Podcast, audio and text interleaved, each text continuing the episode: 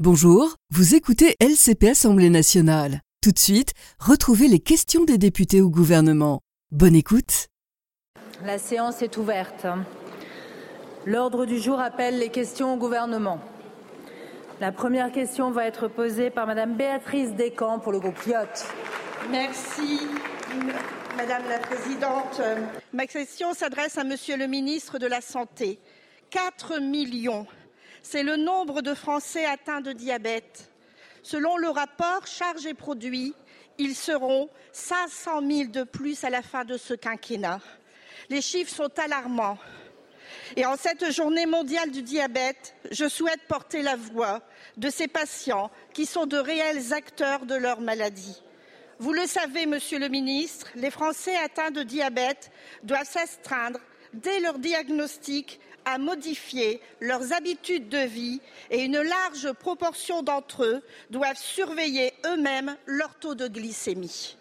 Selon les recommandations de la Haute Autorité de Santé, datées de 2011, un patient diabétique est tenu de se piquer une dizaine de fois par jour pour surveiller sa glycémie. Or, Monsieur le ministre, cette recommandation, qui doit guider les professionnels de santé dans la prise en charge des patients, est obsolète et a dix ans de retard. Depuis une dizaine d'années, les traitements, la gestion de la maladie et notamment les méthodes de surveillance glycémique ont considérablement évolué. Monsieur le ministre, l'innovation en santé prolifique. C'est particulièrement le cas pour le diabète et nous nous en réjouissons. Mais sans traduction dans nos politiques de santé, cette innovation ne trouvera pas sa place auprès des patients. Il est temps de faire en sorte que les recommandations de prise en charge évoluent pour refléter les nouvelles options diagnostiques et thérapeutiques, mais aussi l'implication de l'ensemble des professionnels de santé autour du médecin généraliste dans la gestion quotidienne des patients. Ma question est simple quand la HAS, dont je salue par ailleurs le travail, mettra-t-elle à jour ses recommandations au profit de la prise en charge des différents diabètes? Merci beaucoup. La parole est à Monsieur Aurélien Rousseau, ministre de la Santé et de la Prévention. Madame la Présidente, Mesdames et Messieurs les députés, euh, Madame la députée, je ne pratique pas la réponse aux questions euh, au gouvernement depuis longtemps, mais je sais qu'il est d'usage de remercier, euh, quel que soit l'intérêt qu'on porte à la question, la personne qui vous la pose. Mais là, je voudrais vous remercier très sincèrement très sincèrement de poser et de mettre en lumière ce sujet majeur en cette journée mondiale du diabète, journée mondiale depuis 1991.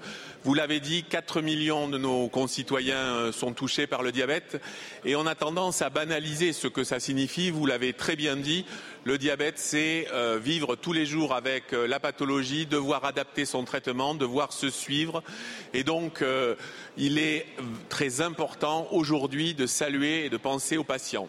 C'est d'autant plus important que la crise du Covid nous a montré à quel point le diabète est une euh, pathologie qui a des conséquences systémiques et dans la surmortalité liée au Covid, on a retrouvé beaucoup de patients euh, diabétiques.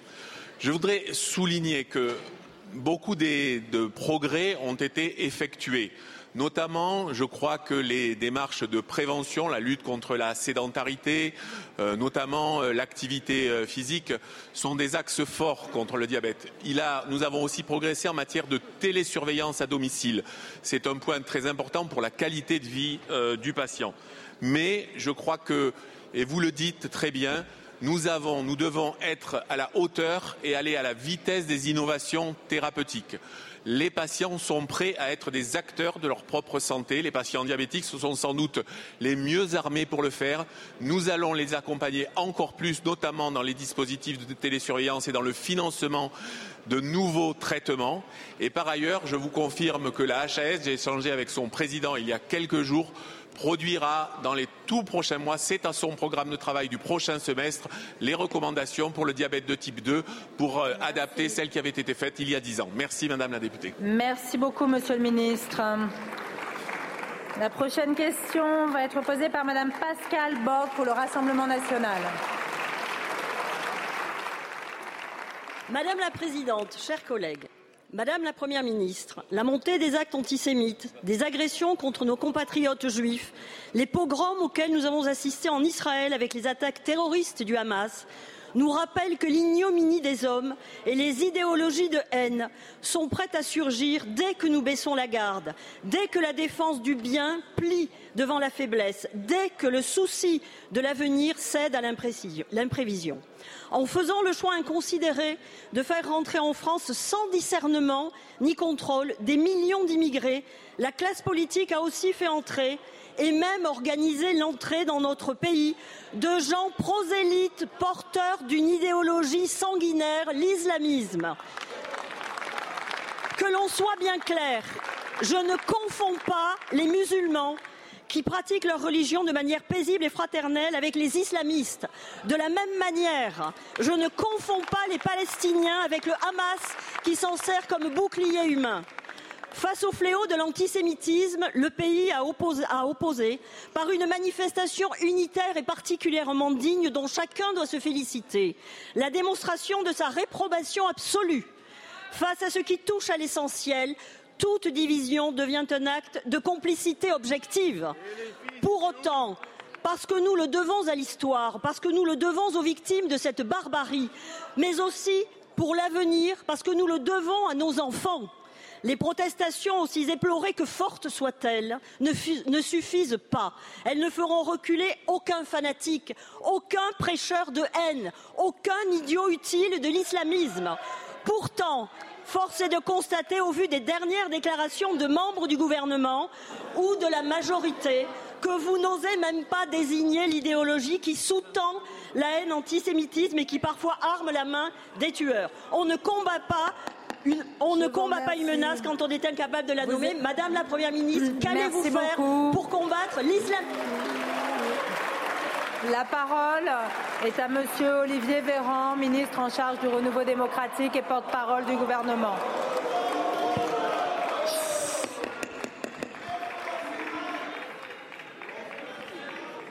Mesdames et Messieurs les députés, Madame la Présidente, Madame la députée Pascal Borde, Koulibaly, Mohamed Merah et de nombreux autres djihadistes ont commis des attentats antisémites sur notre sol au nom de l'idéologie islamiste, et cela, personne ne le nie. Le gouvernement lutte avec acharnement contre le gouvernement, monsieur, le député. S'il vous plaît. Monsieur Habib, encore une fois, je vous rappelle à l'ordre. Le gouvernement lutte avec détermination, évidemment, contre le fanatisme. Monsieur Habib. Monsieur le ministre. Le gouvernement lutte avec détermination contre le radicalisme islamiste qui tue, contre le radicalisme islamiste qui commet des actes antisémites. Le gouvernement, Madame la députée, vous avez commencé par poser une question sur l'antisémitisme et vous la terminez par la lutte contre l'islamisme. En réalité, le gouvernement Le gouvernement lutte avec détermination contre toutes les formes d'antisémitisme, lutte avec détermination contre toutes les idéologies mortifères qui visent à diviser les Français les uns contre les autres, toutes les idéologies, d'où qu'elles viennent, qui mettent en insécurité nos concitoyens juifs. Il y en a, hélas, Madame la députée, en dehors du cadre de l'islam, et nous ne le négligeons pas, et ce que les Français ont été nombreux à dire à Paris, à Grenoble, à Toulouse et dans beaucoup de villes de France dimanche, c'est que l'antisémitisme, les antisémitismes, il n'y en a pas un, bon et un mauvais, Madame la députée, toutes ces formes d'antisémitisme qui gangrènent notre société n'ont pas, n'ont pas leur place en France, et croyez en notre détermination pour lutter contre. Je vous remercie, Monsieur le ministre.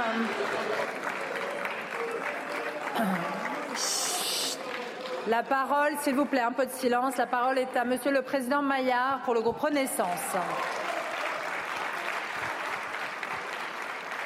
Merci Madame la Présidente. Madame la Première ministre, dimanche dernier, ce sont plus de 180 000 personnes qui ont défilé dans les rues de 70 villes partout en France, qui ont marché pour la République contre l'antisémitisme. Avec le président du Sénat, je veux saluer votre appel, Madame la Présidente.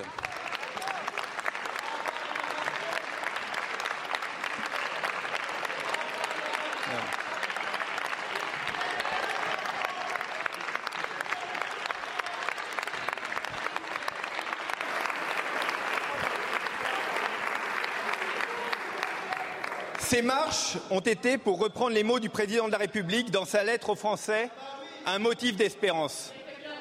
Ce soulèvement de la nation est celui de tout un peuple face à la haine antisémite. Car l'antisémitisme, ce n'est pas qu'un chiffre horrible que l'on égrène. 1518 actes rien qu'en un mois. Ce sont des Françaises et des Français, comme vous, comme moi, comme vous, comme vous, qui vivent dans la terreur du fait de, leur confession. C'est Max, 20 ans, qui en rentrant de l'université a le nez cassé parce qu'il est juif. C'est Alain qui porte une kippa et sur qui l'on crache le genou à terre. C'est Samuel qui, depuis 30 ans, n'est plus allé dans son université de médecine après avoir reçu des insultes et des coups. Ou Sarah, dont le fils de 8 ans a remis des couches la nuit par peur d'aller à l'école. Je tiens aujourd'hui à remercier nos policiers, nos militaires qui, chaque jour, s'assurent de leur sécurité.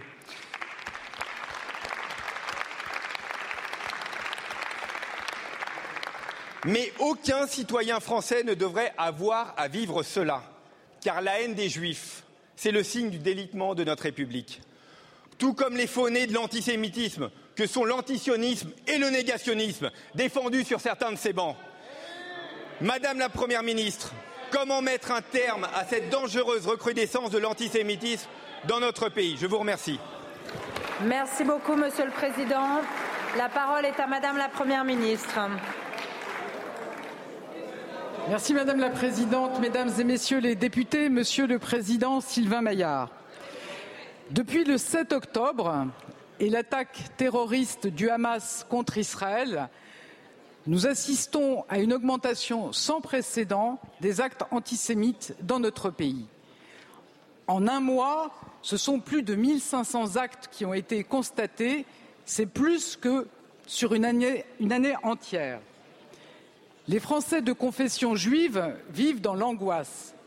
C'est grave, c'est inadmissible dans la République où personne ne doit être inquiété en raison de ses croyances. Monsieur le Président Maillard, face à ces actes, il y a d'abord notre action résolue. Nous avons passé des consignes de vigilance extrême au préfet, nos forces de l'ordre, les militaires de l'opération Sentinelle sont mobilisés pour assurer la sécurité des lieux sensibles, en particulier les lieux de culte ou les écoles. Nous avons également demandé la plus grande fermeté au parquet. Des enquêtes sont lancées, des condamnations sont prononcées, jusqu'à 18 mois dans certains cas. Mais, Monsieur le Président Maillard, vous avez raison de le dire. Face à l'antisémitisme, une réaction unanime et sans ambiguïté est indispensable. Lutter contre l'antisémitisme, c'est l'affaire de tous. S'en prendre à une personne parce qu'elle est juive, c'est s'en prendre à la République. Notre devoir, c'est de lutter contre toutes les haines.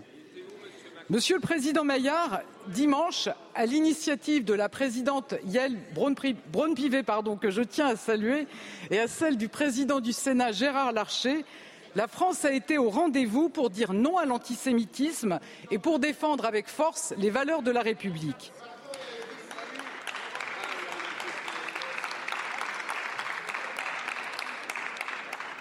Je ne reviendrai pas sur ceux qui croient pouvoir faire oublier d'où ils viennent. Je ne reviendrai pas non plus sur l'attitude de ceux qui refusent de marcher contre l'antisémitisme et ont tenté de salir cette marche à coups de mensonges indignes.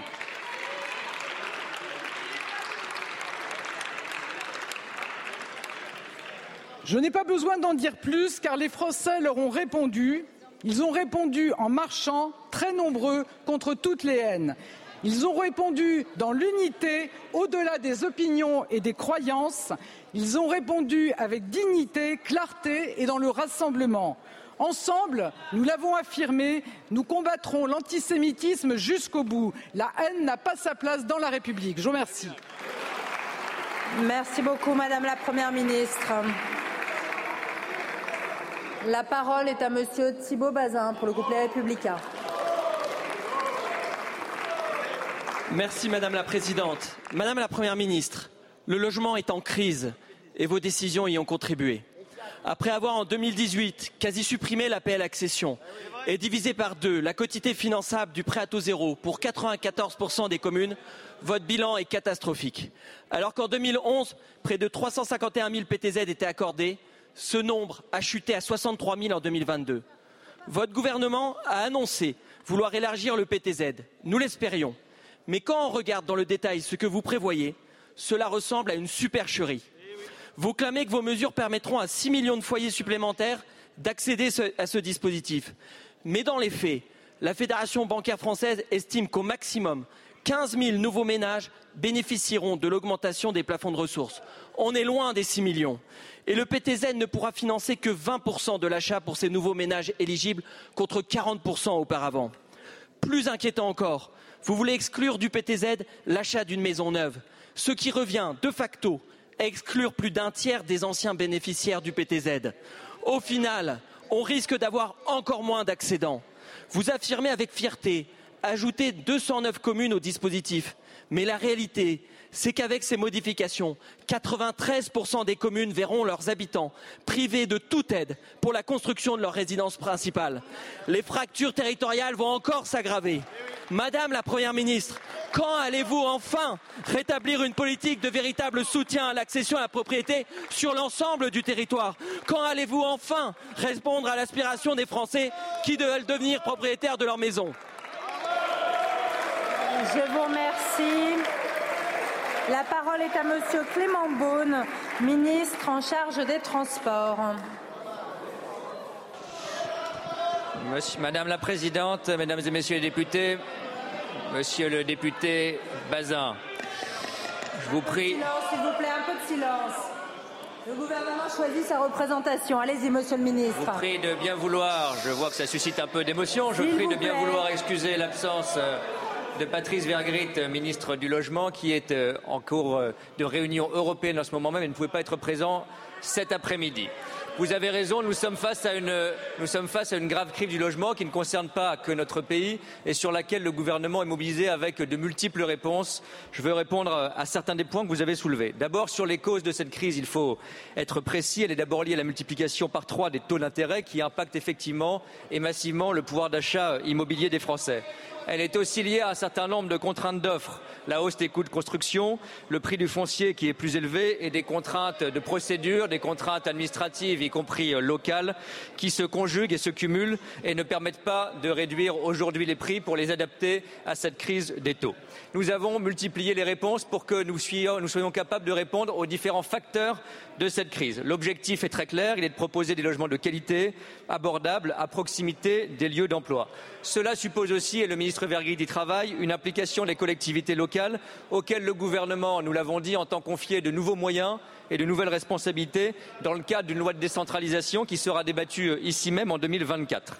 À court terme, le gouvernement agit, vous avez rappelé euh, quelques outils pour développer notamment le logement locatif euh, intermédiaire pour élargir en effet le prêt à taux zéro. Et le ministre Vergrit continue à travailler sur ce dispositif. Vous avez cité un certain nombre de sujets à continuer à explorer, à améliorer. Et nous facilitons aussi l'accès au crédit en développant l'accession sociale. Nous augmentons par ailleurs la capacité d'investissement des bailleurs sociaux. C'est le sens euh, du document qui a été signé avec le mouvement HLM, permettant des engagements de plus d'un milliard d'euros. Face à la multiplicité des causes de la crise, nous devons avoir des réponses multiples et notamment travailler sur la question des compétences avec les collectivités locales. C'est le sens de l'acte de décentralisation que nous avons annoncé. Le ministre Vergrit aura l'occasion aussi de répondre à une proposition de loi, monsieur le député. Merci, monsieur Bazin. Monsieur le ministre, votre réponse n'est pas à la hauteur de la crise du logement que connaît notre pays alors que les taux d'intérêt augmentent, il faut vraiment renforcer le prêt à taux zéro sur l'ensemble du territoire et pas seulement sur certains territoires privilégiés. Alors que les taux d'intérêt augmenté, que la construction en panne, il y a urgence à prendre les mesures nécessaires pour soutenir non seulement l'accession à la propriété, mais aussi la rénovation sur l'ensemble du territoire. Monsieur le député, je vous remercie. La parole est à Monsieur Jean-Charles Larsonneur pour le groupe Horizon. Merci Madame la Présidente. Madame la Première ministre, près de 15 jours après le passage des tempêtes Kiaran et Domingos, nous sommes toujours dans une situation d'urgence en Bretagne. À l'heure où nous parlons, 5000 foyers sont encore privés d'électricité dans le Finistère. J'adresse tout mon soutien aux personnes plongées dans le noir, le froid et l'isolement. J'exprime également ma pleine solidarité avec les habitants du Nord et du Pas-de-Calais, confrontés à des crues dévastatrices. Un grand merci à la préfecture du Finistère pour ses points quotidiens avec les élus, à nos maires et à leurs équipes placées en première ligne, à tous les personnels mobilisés, y compris ceux venus en soutien d'autres régions. Nous commençons à peine à chiffrer l'ampleur des dégâts. Tous les réseaux sont tombés, électricité, télécommunications fixes et mobiles, et même l'eau potable, en particulier dans nos campagnes. Les dégâts sont considérables sur les bâtiments publics, comme les écoles, et dans l'agriculture, je pense à nos éleveurs et à nos séristes durement touchés. Le retour à la normale prendra du temps. Néanmoins, nos concitoyens ont un besoin de visibilité sur le rétablissement de l'électricité. Deux questions, Madame la Première ministre. En premier lieu, l'état de catastrophe naturelle et le régime des calamités agricoles ne sont pas aisés à activer dans de telles circonstances. Où en sommes-nous? L'outil d'un fonds d'urgence est-il à privilégier? Pouvons-nous envisager un complément de DETR pour les collectivités les plus touchées en 2024 Et en deuxième lieu, quel dispositif entendez-vous mettre en place en termes de retour d'expérience sur la résilience de nos réseaux? Il a été difficile, en effet, voire impossible, de joindre les maires et de s'adresser à la population pendant plusieurs jours. Faut-il envisager de doter les mairies de radios, de radios satellites, de groupes électrogènes, de multiplier les exercices de gestion de crise? À long terme, envisageons-nous de débloquer des moyens afin d'enterrer les lignes électriques pour sécuriser les réseaux dans les régions les plus exposées Je vous remercie. Merci beaucoup, mon cher collègue. La parole est à Madame Dominique Faure, ministre en charge des collectivités territoriales et de la ruralité. Merci Madame la Présidente. Monsieur le député Jean-Charles Larsonneur, d'abord vous dire tout le soutien du gouvernement à la violence de cette tempête en Bretagne, mais vous l'avez dit aussi, vous avez, on est tous solidaires des crues dans le Nord et dans le Pas-de-Calais. Les dommages causés par les vents violents sont tout d'abord couverts, et ça vous le savez, par la garantie tempête qui est prévue dans le Code des assurances. Cette garantie permet une indemnisation directe par les assureurs des biens sinistrés des collectivités territoriales sans qu'une déclaration préalable de l'état de catastrophe naturelle par les pouvoirs publics soit nécessaire. De plus, le président de la République, en déplacement dans le Finistère le 3 novembre, s'est engagé au déclenchement rapide de l'état de catastrophe naturelle et de celui de calamité agricole partout où on pourra le faire. La réunion du comité catastrophe naturelle s'est tenue ce jour, monsieur le député, en tout début d'après-midi. Les arrêtés seront pris demain. Cela concerne tant les particuliers que les collectivités territoriales. Par ailleurs, au-delà du cadre assurantiel, des mécanismes de soutien spécifiques, et vous les appelez de vos voeux, sont mobilisables par les collectivités. Pour les dommages aux équipements publics non assurables, celles-ci peuvent se prévaloir du régime de la dotation de solidarité et ainsi bénéficier de crédits pour leurs ouvrages d'art, leurs infrastructures, leurs parcs, leurs jardins, leurs digues ou leurs stations d'épuration. Le gouvernement sera également présent aux côtés des agriculteurs via la mobilisation des dispositifs de droit commun, le dégrèvement de taxes sur le foncier non bâti et le report de cotisations sociales. Et puis l'indemnité de solidarité nationale en cas de perte catastrophique de récolte. Par ailleurs, via le fonds d'aide au relogement d'urgence, le FARU, les collectivités prenant en charge le relogement d'urgence peuvent bénéficier de subventions à hauteur de 75% à 100% des dépenses. Monsieur le député, vous nous interrogez euh, enfin sur la chaîne de communication des acteurs publics en cas de crise et vous avez raison. Je veux simplement saluer une fois de plus ici la mobilisation exceptionnelle conjointe du binôme préfet et maire au service de nos concitoyens. Je vous remercie. Merci, monsieur le député. Merci, Madame la Ministre. Les Finistériens comptent sur vous. C'est important pour les agriculteurs, c'est important pour les collectivités, c'est important pour les habitants. Je vous remercie. La parole est à Madame Nathalie Oziol pour le groupe La France Insoumise. Madame la Première ministre, il y a cinq jours, alors qu'on comptait plus de 10 000 morts à Gaza, Emmanuel Macron a appelé pour la première fois à un cessez-le-feu. Il a plus tard ajouté qu'il n'y a aucune raison et aucune légitimité à bombarder et tuer des bébés, des femmes, des personnes âgées. Cet appel, bien que tardif, était salutaire mais il lui a valu d'être aussitôt accusé de planter un couteau dans le dos de la communauté juive et de frôler l'antisémitisme sur la chaîne E24 News. Le président de la République et la diplomatie française ont aussi été pris à partie par le CRIF, qui, niant la responsabilité de l'État d'Israël dans les massacres des civils palestiniens, s'est permis de demander une clarification de la position de la France. Dimanche, ce qui devait être une marche contre l'antisémitisme a été le lieu d'appel au meurtre contre la France insoumise, contre Jean-Luc Mélenchon et contre le président de la République. Des journalistes ont été agressés, des militants pour la paix en Palestine ont été frappés. Les musulmans ont été la cible de propos racistes insupportables. Et pendant que le petit monde politico-médiatique français se gargarise de cette journée désastreuse, la presse étrangère est sidérée par le blanchiment de l'extrême droite qui a lieu en France sur le dos de la lutte contre l'antisémitisme. À la France insoumise, nous refusons que soit rétrécie la lutte contre l'antisémitisme, contre le racisme et contre l'extrême droite, qui en est le premier vecteur. Nous refusons que soit encouragé l'affrontement des Françaises et des Français de confession juive et ceux de confession musulmane. Chaque samedi, les marches pour le cessez-le-feu et pour la paix sont une formidable démonstration d'unité du peuple. Madame la Première ministre, condamnez-vous les propos racistes contre nos compatriotes musulmans Le ministère de l'Intérieur va-t-il interdire la Ligue de défense juive? Condamnez-vous le communiqué du CRIF et les propos tenus contre le président de la République? Je vous remercie. La parole est à Madame Catherine Colonna, ministre de l'Europe et des Affaires étrangères. Merci Madame la Présidente. Mesdames et Messieurs les députés, Madame euh, la députée Oziol, je voudrais vous rappeler que depuis le 7 euh, octobre, la position de la France est constante et basée sur nos principes. Israël, victime d'attaques terroristes abominables, j'espère que vous le reconnaissez, a le droit de se défendre et de protéger sa population contre le Hamas et le devoir, nous le disons, de se défendre dans le cadre du respect du droit international et en particulier Israël doit faire tout son possible pour protéger les populations civiles. C'est une obligation légale et une obligation morale. Nous l'avons dit souvent et je le redis volontiers ici.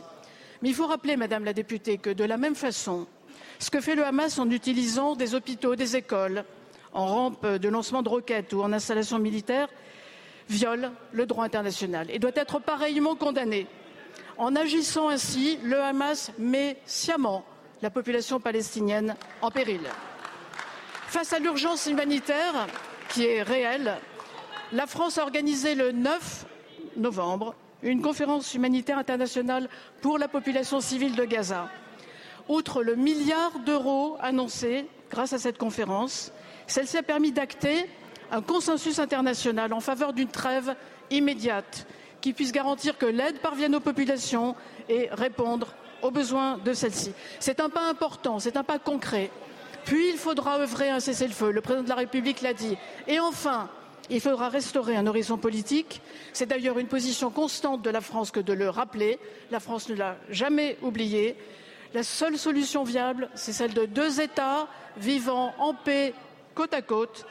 Nous y travaillons avec nos partenaires et il est plus que temps d'avancer. Je vous remercie. Merci beaucoup, Madame la Ministre. La parole est à Madame Jacqueline Maquet pour le groupe Renaissance. Merci, Madame la Présidente. Ma question s'adresse à Madame la Ministre chargée des collectivités territoriales et de la ruralité. Je m'adresse à vous au nom de Philippe Fay et Jean-Pierre Pont, dont les circonscriptions ont été amplement touchées par des inondations. Ils sont retenus par la visite du président de la République. En quelques minutes, il y avait 1,50 m d'eau chez moi. C'est vraiment une catastrophe. J'ai pris une échelle pour monter sur mon toit, car l'eau montait vite, très vite. Mes animaux vont mourir. J'ai peur de mourir. Ce sont les mots d'habitants du Montrelois, du Boulonnais, du Calaisie et de l'Odomarois qui ont vu leur maison être prise par les eaux. Des centaines de familles sinistrées, des milliers de personnes déplacées, des centaines de logements inondés, des entreprises à l'arrêt, des voiries emportées, des bâtiments publics fragilisés, des exploitations agricoles décimées et avec cela le fruit de toute une vie de labeur. Ces inondations se révèlent bien plus graves de jour en jour. Au-delà de toutes ces images, il y a cet élan de solidarité, une entraide naturelle envers les plus faibles. De nombreux habitants se meuent en sauveteurs, aux côtés des centaines de policiers, gendarmes, sapeurs-pompiers, agents de sécurité civile, associations et organismes de secours. Leur engagement est exceptionnel. 2300 interventions, 1400 personnes évacuées, des centaines de communes sécurisées, Tout simplement, merci à eux. Dès les premières heures, les maires, les élus du territoire et leurs équipes ont répondu présent. Chaque jour, chaque nuit, ils se démènent et portent haut les valeurs de notre nation. Le gouvernement est au travail. L'état de catastrophe naturelle est déjà reconnu pour 214 communes. À court terme, court terme, quid de la reconstruction et du relogement des sinistrés? À long terme, nous devons nous engager sur la prévention de la montée des eaux, la limitation des phénomènes de ruissellement. Merci beaucoup. Les habitants nous le demandent, mais nous le réclament également. Madame la ministre, Merci le Pas-de-Calais a besoin de vous. Pouvez-vous nous redonner de l'espoir? Merci beaucoup.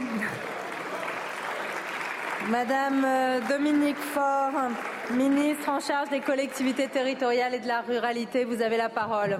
Merci Madame la Présidente, Mesdames et Messieurs les députés, Madame la députée Jacqueline Maquet, nous nous associons à vos remerciements pour la mobilisation des policiers, des gendarmes, des agents de la sécurité civile, des associations et organismes de secours qui ont fait un travail extraordinaire en cette période de crise. Nous associons et nous sommes tous solidaires des milliers de personnes sinistrées. Le Pas-de-Calais a effectivement connu un événement pluvieux intense ces derniers jours qui faisait suite à des cumuls déjà exceptionnels intervenant dans un contexte hydrologique extrêmement préoccupant. Sur les 247 communes qui ont été touchées, la priorité est à la réponse d'urgence et au retour à la normale. 550 foyers restent privés d'électricité. Celle-ci ne pourra être rétablie par les services Enedis que lorsque le niveau de l'eau permettra de mettre hors d'eau les postes électriques. 92 axes routiers, soit 150 kilomètres de route, restent encore coupés. Les établissements scolaires demeurent fermés jusqu'à aujourd'hui. Vous évoquez la question du relogement des sinistrés. La prise en charge s'est concentrée sur les personnes vulnérables. Depuis le 6 novembre, 54 d'entre elles ont été prises en charge par l'ARS dans un hébergement dédié. En ce qui concerne la reconstruction suite aux dégâts causés par les inondations, les personnes physiques résidant dans l'une des 244 communes ayant fait l'objet d'une reconnaissance par l'État de catastrophe naturelle pourront faire l'objet d'une indemnisation des dommages causés aux biens assurés, ce qui devrait permettre et favoriser la reconstruction. Une cellule dédiée aux entreprises et aux exploitants agricoles a également été mise en place par la préfecture. La fréquence et l'intensité de ces phénomènes climatiques ayant euh, vocation à s'accélérer dans le cadre du réchauffement climatique, nous devons adapter nos territoires pour y faire face. Et c'est le sens du nouveau plan national d'adaptation de la France au changement climatique qui est porté par Christophe Béchu et qui sera lancé en début d'année 2024. Je vous remercie. Merci beaucoup, Madame la Ministre. La parole est à Madame Francesca Paschini pour le groupe écologiste. Merci Madame la Présidente. Ma question s'adresse à Madame la Ministre des Affaires étrangères. Madame la Ministre, je, je pense que nous sommes d'accord. Un enfant, où qu'il se trouve dans le monde, mérite notre protection. La France s'est engagée à le faire il y a plus de 30 ans en ratifiant la Convention internationale des droits de l'enfant, qui a une valeur juridique contraignante, obligatoire et non négociable. Que l'enfant en danger se trouve à quelques mètres de nous ou à Gaza, nous nous devons d'agir. Trop peu de voix s'élèvent pour décrire la, tragédie des enfants de Gaza. La moitié des Gazaouis sont des enfants. Depuis le 8 octobre, 4500 enfants sont morts, en moyenne 120 par jour, et 8600 sont blessés et 1500 sont portés disparus. Parmi les blessés, certains ont été amputés sans anesthésie générale faute de médicaments. L'UNICEF est clair, Gaza est devenu, je cite, un cimetière pour enfants. La vie d'un million d'entre eux ne tient plus qu'à un fil. Ils payent un lourd tribut et le temps presse pour leur venir en aide. Pour ceux qui sont encore en vie, la peur, la faim et la soif les tenaillent. L'eau, l'électricité et le traitement des eaux usées sont coupés, avec les conséquences sanitaires que vous imaginez. Cela vient s'ajouter aux traumatismes qui les accompagneront toute leur vie. Les actes du gouvernement israélien sont en totale contradiction avec la Convention internationale des droits de l'enfant que l'État d'Israël a pourtant ratifiée. La France ne doit pas rester passif face à ces crimes de guerre dont des milliers d'enfants sont victimes. Avec l'appui de plusieurs collègues députés, nous avons demandé à la délégation aux droits des enfants de lancer une mission sur le sort des enfants gazaouis. Pouvez-vous nous indiquer, Madame la Ministre, quelles sont les mesures concrètes prises par le gouvernement pour porter secours et assistance à ces enfants? Merci. Je vous remercie, ma chère collègue. La parole est à Madame Catherine Colonna, ministre des Affaires étrangères et des Affaires européennes. Merci Madame la Présidente. Mesdames et Messieurs les députés, Madame la députée Pasquini, vous avez raison, oui, de soulever l'urgence humanitaire, car les besoins sont criants à Gaza. L'aide doit pouvoir passer, doit pouvoir passer en, plus grand nombre au point de passage de, de, Rafah et être distribuée ensuite aux populations civiles pour répondre à leurs besoins. Nous ajoutons toujours répondre à leurs besoins de façon durable. Alors la communauté internationale s'est mobilisée, la France y a pris sa part avec euh, déjà 88 tonnes de fret qui ont été livrées sur place. Et maintenant cette aide doit passer. Il est clair qu'il faut faire davantage. C'est pour cette raison que la France a organisé jeudi dernier la conférence que j'évoquais avec ses principaux partenaires internationaux, régionaux, Nations Unies, organisations spécialisées. Et outre les contributions rassemblées, dont celle de la France, qui a été portée à 100 millions d'euros, cette conférence a permis d'acter un consensus en faveur d'une trêve immédiate, durable, soutenue, qui puisse garantir que l'aide parvienne aux populations. C'est un pas important, c'est un pas concret, puisque vous appelez à des gestes concrets. Nous poursuivrons nos efforts pour matérialiser cela sur le terrain au plus vite, parce que bien sûr, Madame la députée, chaque jour compte, chaque vie compte, qu'il s'agisse d'ailleurs de la vie d'un enfant ou de la vie d'un adulte. Je souhaite aussi répéter que la lutte contre le terrorisme doit se faire conformément au droit international. C'est un impératif légal, un impératif moral. Et c'est la force des démocraties que de mener la lutte contre le terrorisme dans le respect du droit international. Nous ne cesserons de le rappeler. Je vous remercie. Merci beaucoup, Madame la Ministre.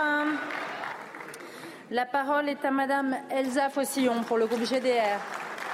Merci Madame la Présidente, Mesdames et Messieurs les ministres. À Gaza, ceux qui survivent aux bombes risquent de mourir de faim, de soif ou faute de soins.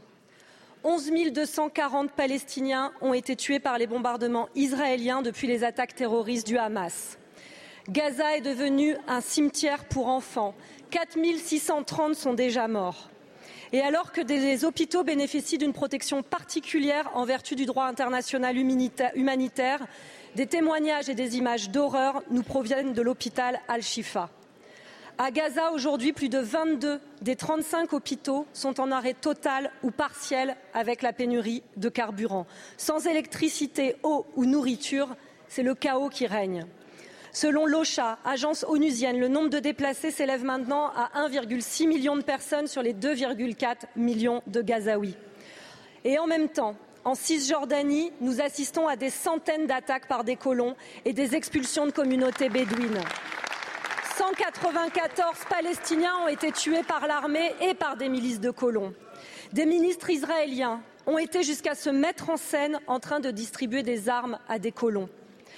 Cela, c'est la traduction du projet de Benjamin Netanyahou, le même qu'avant les attaques du Hamas. C'est l'occupation, c'est la volonté d'une occupation complète de la Palestine.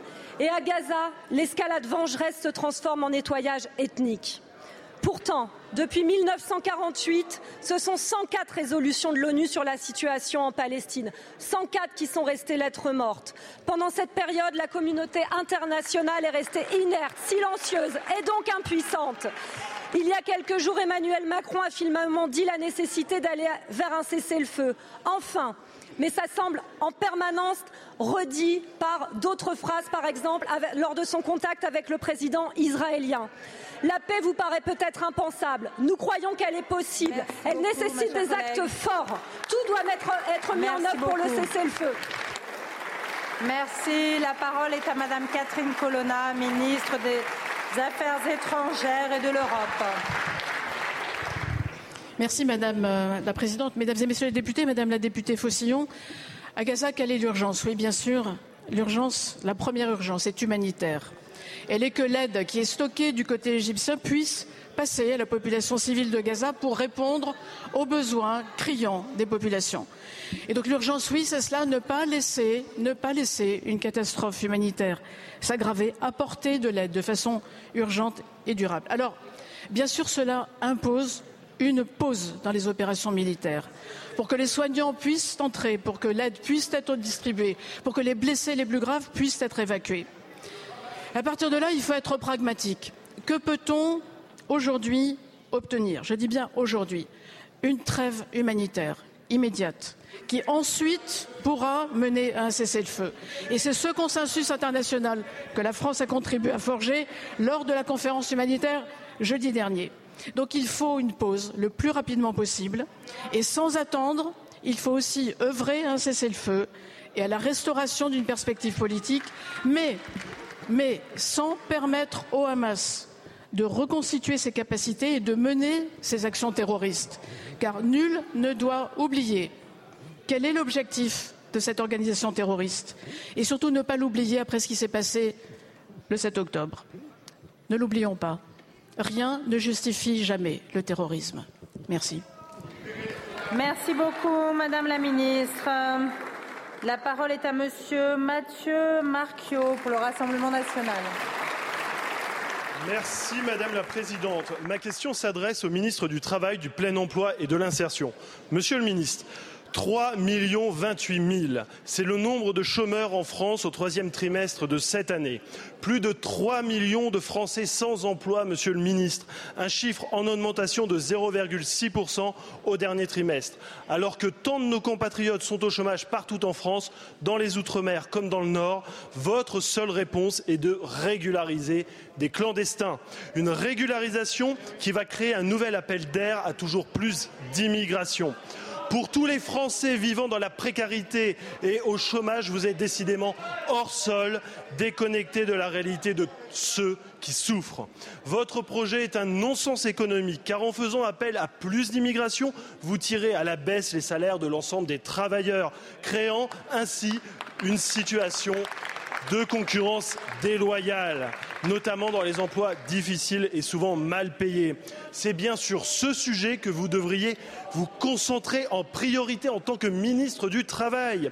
Aujourd'hui, le travail coûte plus qu'il ne rapporte pour bon nombre de nos concitoyens. Il faut que le travail paye en augmentant de 10% les bas salaires comme le propose Marine Le Pen, en revalorisant le travail manuel qui ne saurait être exercé que par des clandestins exploités honteusement, en améliorant les conditions de travail dans le secteur de la logistique, par exemple, en réduisant le coût du carburant.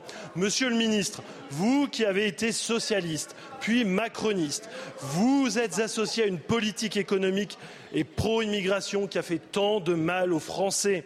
Votre projet incarne le pire entre l'ouverture de la gauche à l'immigration et l'ouverture à l'ultralibéralisme de la droite. Cette alliance néfaste qui a mis le bassin minier du Nord, dont je suis élu, à terre. Alors, Monsieur le Ministre, quel est l'intérêt de, vous, de vouloir régulariser des clandestins dans un pays qui compte plus de 3 millions de chômeurs? La parole est à Monsieur Olivier Dussopt, ministre du Travail, du Plein Emploi et de l'Insertion. Merci beaucoup, Madame la Présidente, Mesdames et Messieurs les députés, Monsieur le député Marchiot.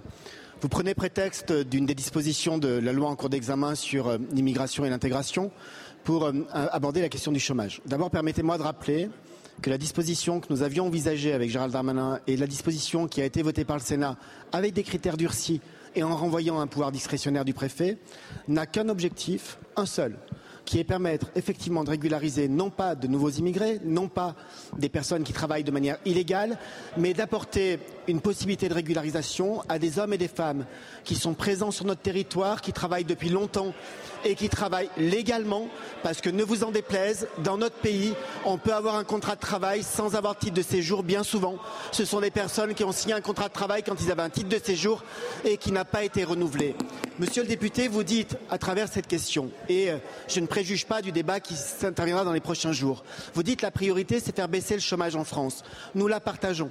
Nous la partageons tellement que depuis six ans, l'économie française, grâce à la politique que nous menons, a créé 2 millions d'emplois. Nous la partageons parce qu'au cours de la dernière année, l'économie française a créé 140 000 emplois nets.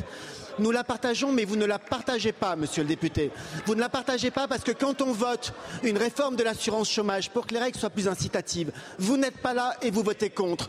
Quand on débat pour faire en sorte que les allocataires du RSA puissent participer à 15 heures d'activité de formation et d'insertion, vous votez contre. Quand on vote des mesures pour faciliter l'accès à l'emploi des personnes en situation de handicap, vous votez contre. Quand on vote des mesures pour faire en sorte que le plan d'investissement dans les compétences qui permet la formation des demandeurs d'emploi, qui a permis une multiplié par deux et demi le nombre de demandeurs d'emploi étant formés. C'est l'objectif de la loi plein emploi qui sera soumis au vote de l'Assemblée tout à l'heure. Vous avez voté contre chacun des articles. Monsieur le député, le Front National dénonce l'assistanat, mais ne fait rien ni pour l'emploi, ni pour sortir celles et ceux qui, celles et, ceux qui y sont plongés. Merci beaucoup, Monsieur le Ministre. La parole est à Madame Blandine Brocard pour le groupe démocrate. Merci, Madame la Présidente. Ma question s'adresse à Madame la Ministre des Solidarités et des Familles. Madame la Ministre, 3 millions, plus de 3 millions, c'est le nombre d'enfants, de femmes, d'hommes qui, aujourd'hui, en France, ne mangent pas à leur faim, souffrent de précarité alimentaire, comme il est coutume de dire, par fausse pudeur. Les différentes crises qui se succèdent depuis quatre ans dans notre pays ont accentué les difficultés des Français les plus démunis. La générosité de nos concitoyens, l'engagement des associations et de leurs bénévoles, l'action résolue de l'État et des collectivités apportent des réponses à la lutte contre ce fléau. L'Union européenne propose également des programmes de lutte contre la précarité alimentaire. Ainsi, le Fonds européen d'aide aux plus démunis a été doté de 3,3 milliards d'euros pour sa programmation 2014-2020, dont 443 millions d'euros ont été alloués à la France. Ce fonds permet à l'État d'acheter des denrées alimentaires pour les plus pauvres et de les distribuer à quatre associations caritatives les Restos du Cœur, le Secours populaire, la Croix-Rouge et la Fédération française des banques alimentaires. J'ai été alerté il y a quelques jours par le Secours populaire, justement, sur le fait qu'une partie de ce fonds n'aurait pas été totalement engagée, alors même que la date limite pour cela est fixée au 31 décembre de cette année, soit dans quelques semaines. Pouvez-vous m'assurer, Madame la Ministre, que la totalité de ce fonds sera engagée dans les délais? D'autre part, pour la période 2022-2027, l'Union européenne a fléché 647 millions d'euros pour le nouveau programme Soutien européen à l'aide alimentaire au sein du Fonds social européen Plus, avec un financement de 90% des dépenses effectuées. Pouvez-vous, Madame la Ministre, nous donner des informations sur le pilotage de ce fonds et, plus généralement, sur les actions de l'État pour lutter contre la faim? Je vous remercie. Merci beaucoup, ma chère collègue. La parole est à Monsieur Olivier Véran, ministre en charge du renouveau démocratique et porte-parole du gouvernement. Merci Madame la Présidente, Mesdames et Messieurs les députés, Madame la députée Blandine Brocard, je ne suis pas ministre des Solidarités ou plus, mais Madame Berger est euh, en déplacement avec le Président de la République et me prie de répondre à sa place. D'abord, merci d'avoir souligné le, soutien de l'Europe parce qu'il faut qu'on insiste à chaque fois que l'Europe intervient dans le quotidien des Français, et c'est l'Europe qui intervient en soutien de l'aide alimentaire dans notre, dans notre pays. Ça existe depuis 1987. Pour la période 2014-2021, le soutien est passé par deux programmes, le Fonds européen d'aide aux plus démunis et le plan REACT, ce dernier, ce dernier étant mis en place pour faire face à la crise sanitaire en particulier. Au total, ces deux programmes ont représenté 691 millions d'euros de crédits, dont 603 apportés par l'Union européenne et 88 millions d'euros apportés par la France. Ces crédits ils ont permis aux quatre grandes associations d'aide alimentaire, les Restos du Cœur, les banques alimentaires, le Secours populaire et la Croix-Rouge, qui représentent 90% des distributions, de bénéficier d'environ 90 000 tonnes d'achats de produits annuels, et ce, au bénéfice de leurs 4 millions de bénéficiaires. Concrètement, qu'est-ce qui se passe? C'est France Agrimaire qui lance des marchés pour une trentaine de produits définis avec les associations concernées. Et donc même si l'Union européenne cofinance très largement ces programmes, les crédits sont d'abord avancés par les États avant d'être ensuite remboursés après une procédure de contrôle approfondie qui peut prendre entre 1 et 3 ans. Pour la période 2014-2021, France Agrimaire a dépensé 738 millions d'euros dans le cadre des marchés d'aide alimentaire, au-delà donc du plafond de remboursement par l'Union européenne. Après les contrôles, une partie des dépenses effectuées n'est pas reconnue comme éligible et la France a donc fait le choix d'adopter une approche proactive. Ça permet de compenser le taux de chute que vous abordez, observé lors de contrôles rigoureux de l'Union européenne, et à la France de ne pas perdre de crédit européen.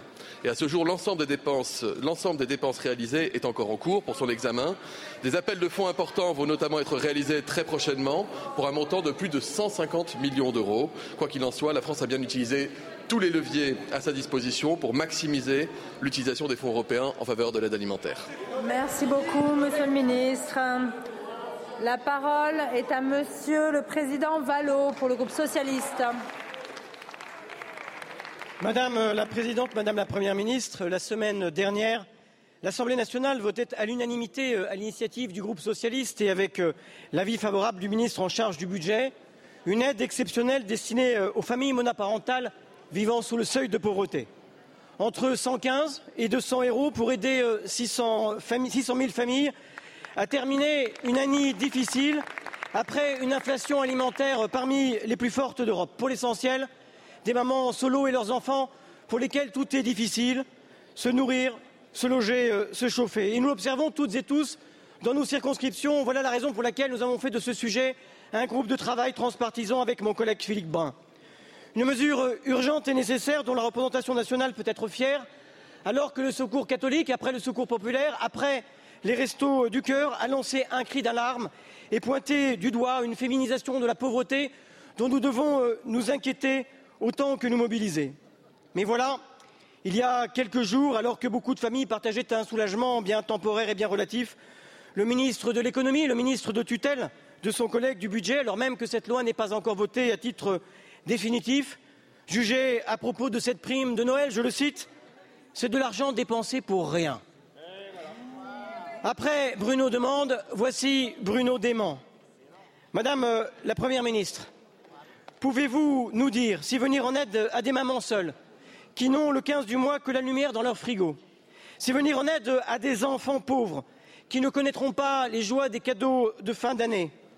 C'est de l'argent dépensé pour rien, pour des familles qui, quoi, ne seraient rien. Madame la Première ministre, dites-nous, que doit-on comprendre? Que votre autorité est mise en cause Que préférez-vous Avoir tort avec Bruno Le Maire ou raison avec la représentation nationale? Merci beaucoup, Monsieur le Président. La parole est à Madame la Première ministre. Merci, Madame la Présidente, Mesdames et Messieurs les députés, Monsieur le Président Vallot. Je crois qu'on est sur un sujet trop sérieux pour se prêter à des polémiques comme vous êtes en train de le faire. Et je peux vous assurer, je peux vous assurer que je suis parfaitement consciente que la forte inflation que l'on connaît depuis ces derniers mois pèse sur le quotidien de nos concitoyens. C'est l'inflation, effectivement, liée à la reprise post-Covid et à la guerre en Ukraine.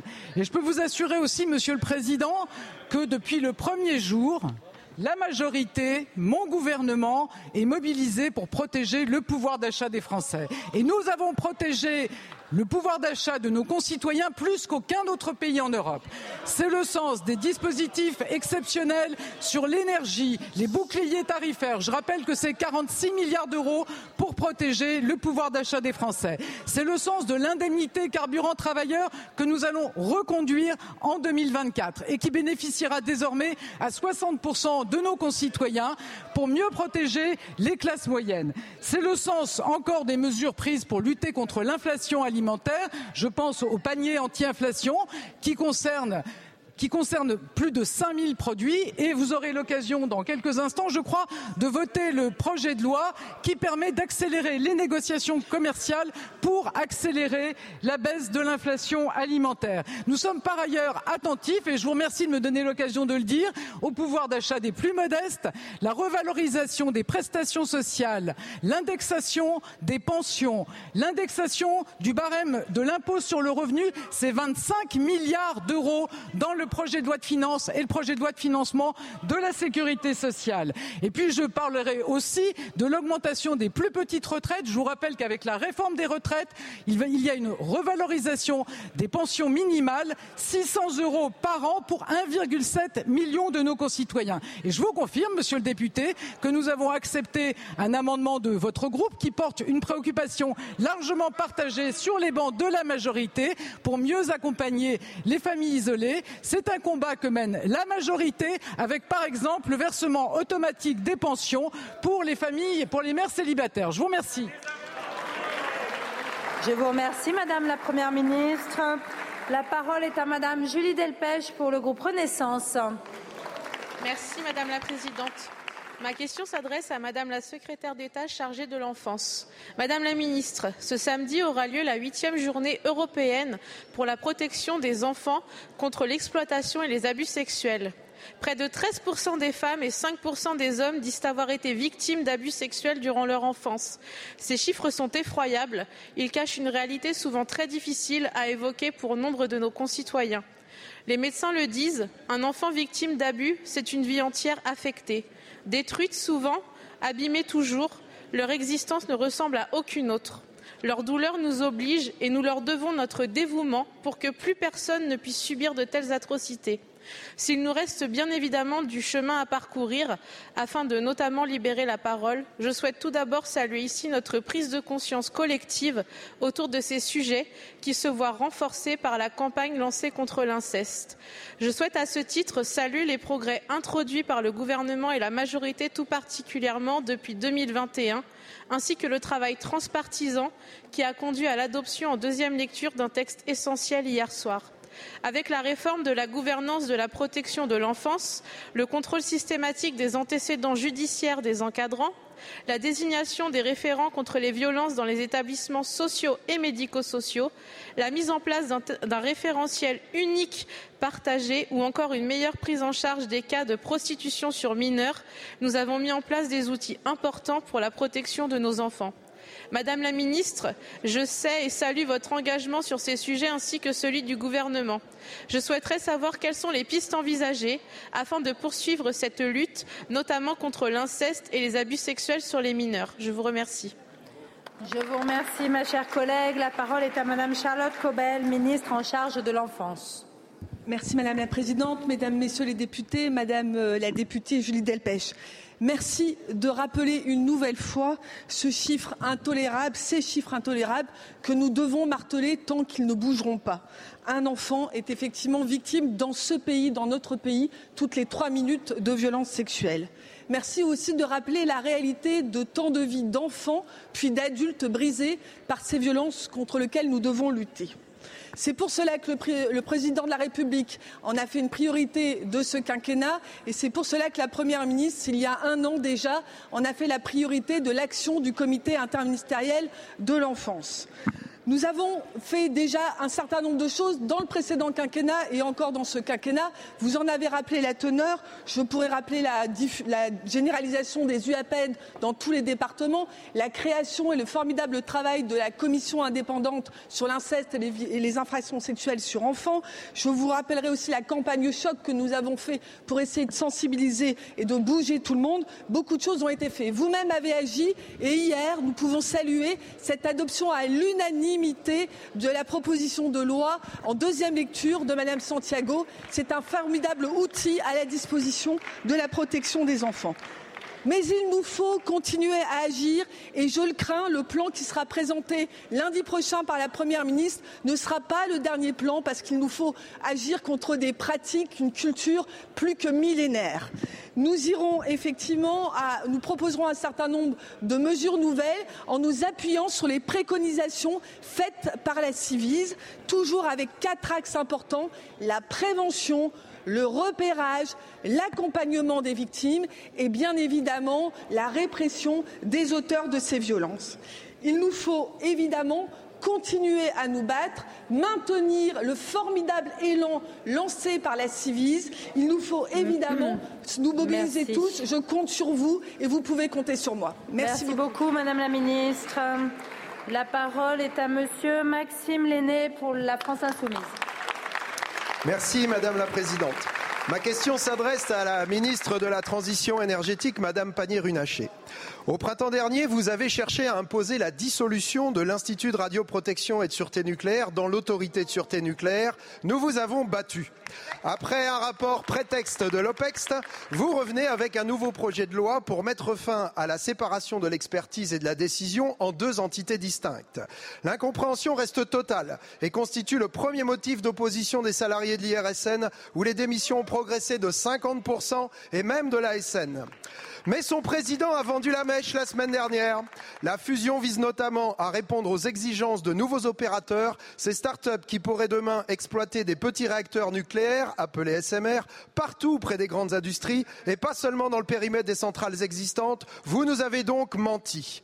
Le Conseil constitutionnel a confirmé à deux reprises que DF dispose d'un monopole de production d'électricité nucléaire en France. Vous allez pourtant confier celle-ci à des entreprises privées qui auront passé des contrats avec de gros clients pour leur livrer de l'électricité à prix fixe durant plusieurs années.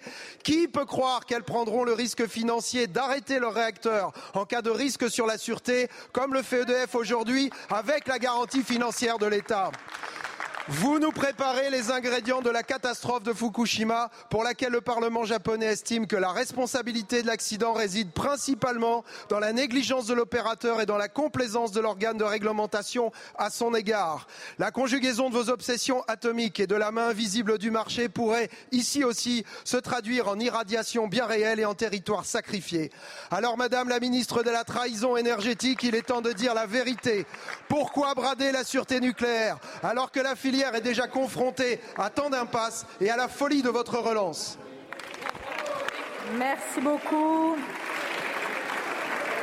La parole est à Madame Agnès Pannier-Runacher, ministre de la Transition énergétique. Merci Madame la Présidente, Mesdames et Messieurs les députés, Monsieur le député Lenné, vous n'aimez pas le nucléaire, vous n'aimez pas EDF, vous n'aimez, mais surtout, surtout, vous n'aimez pas la réalité des faits.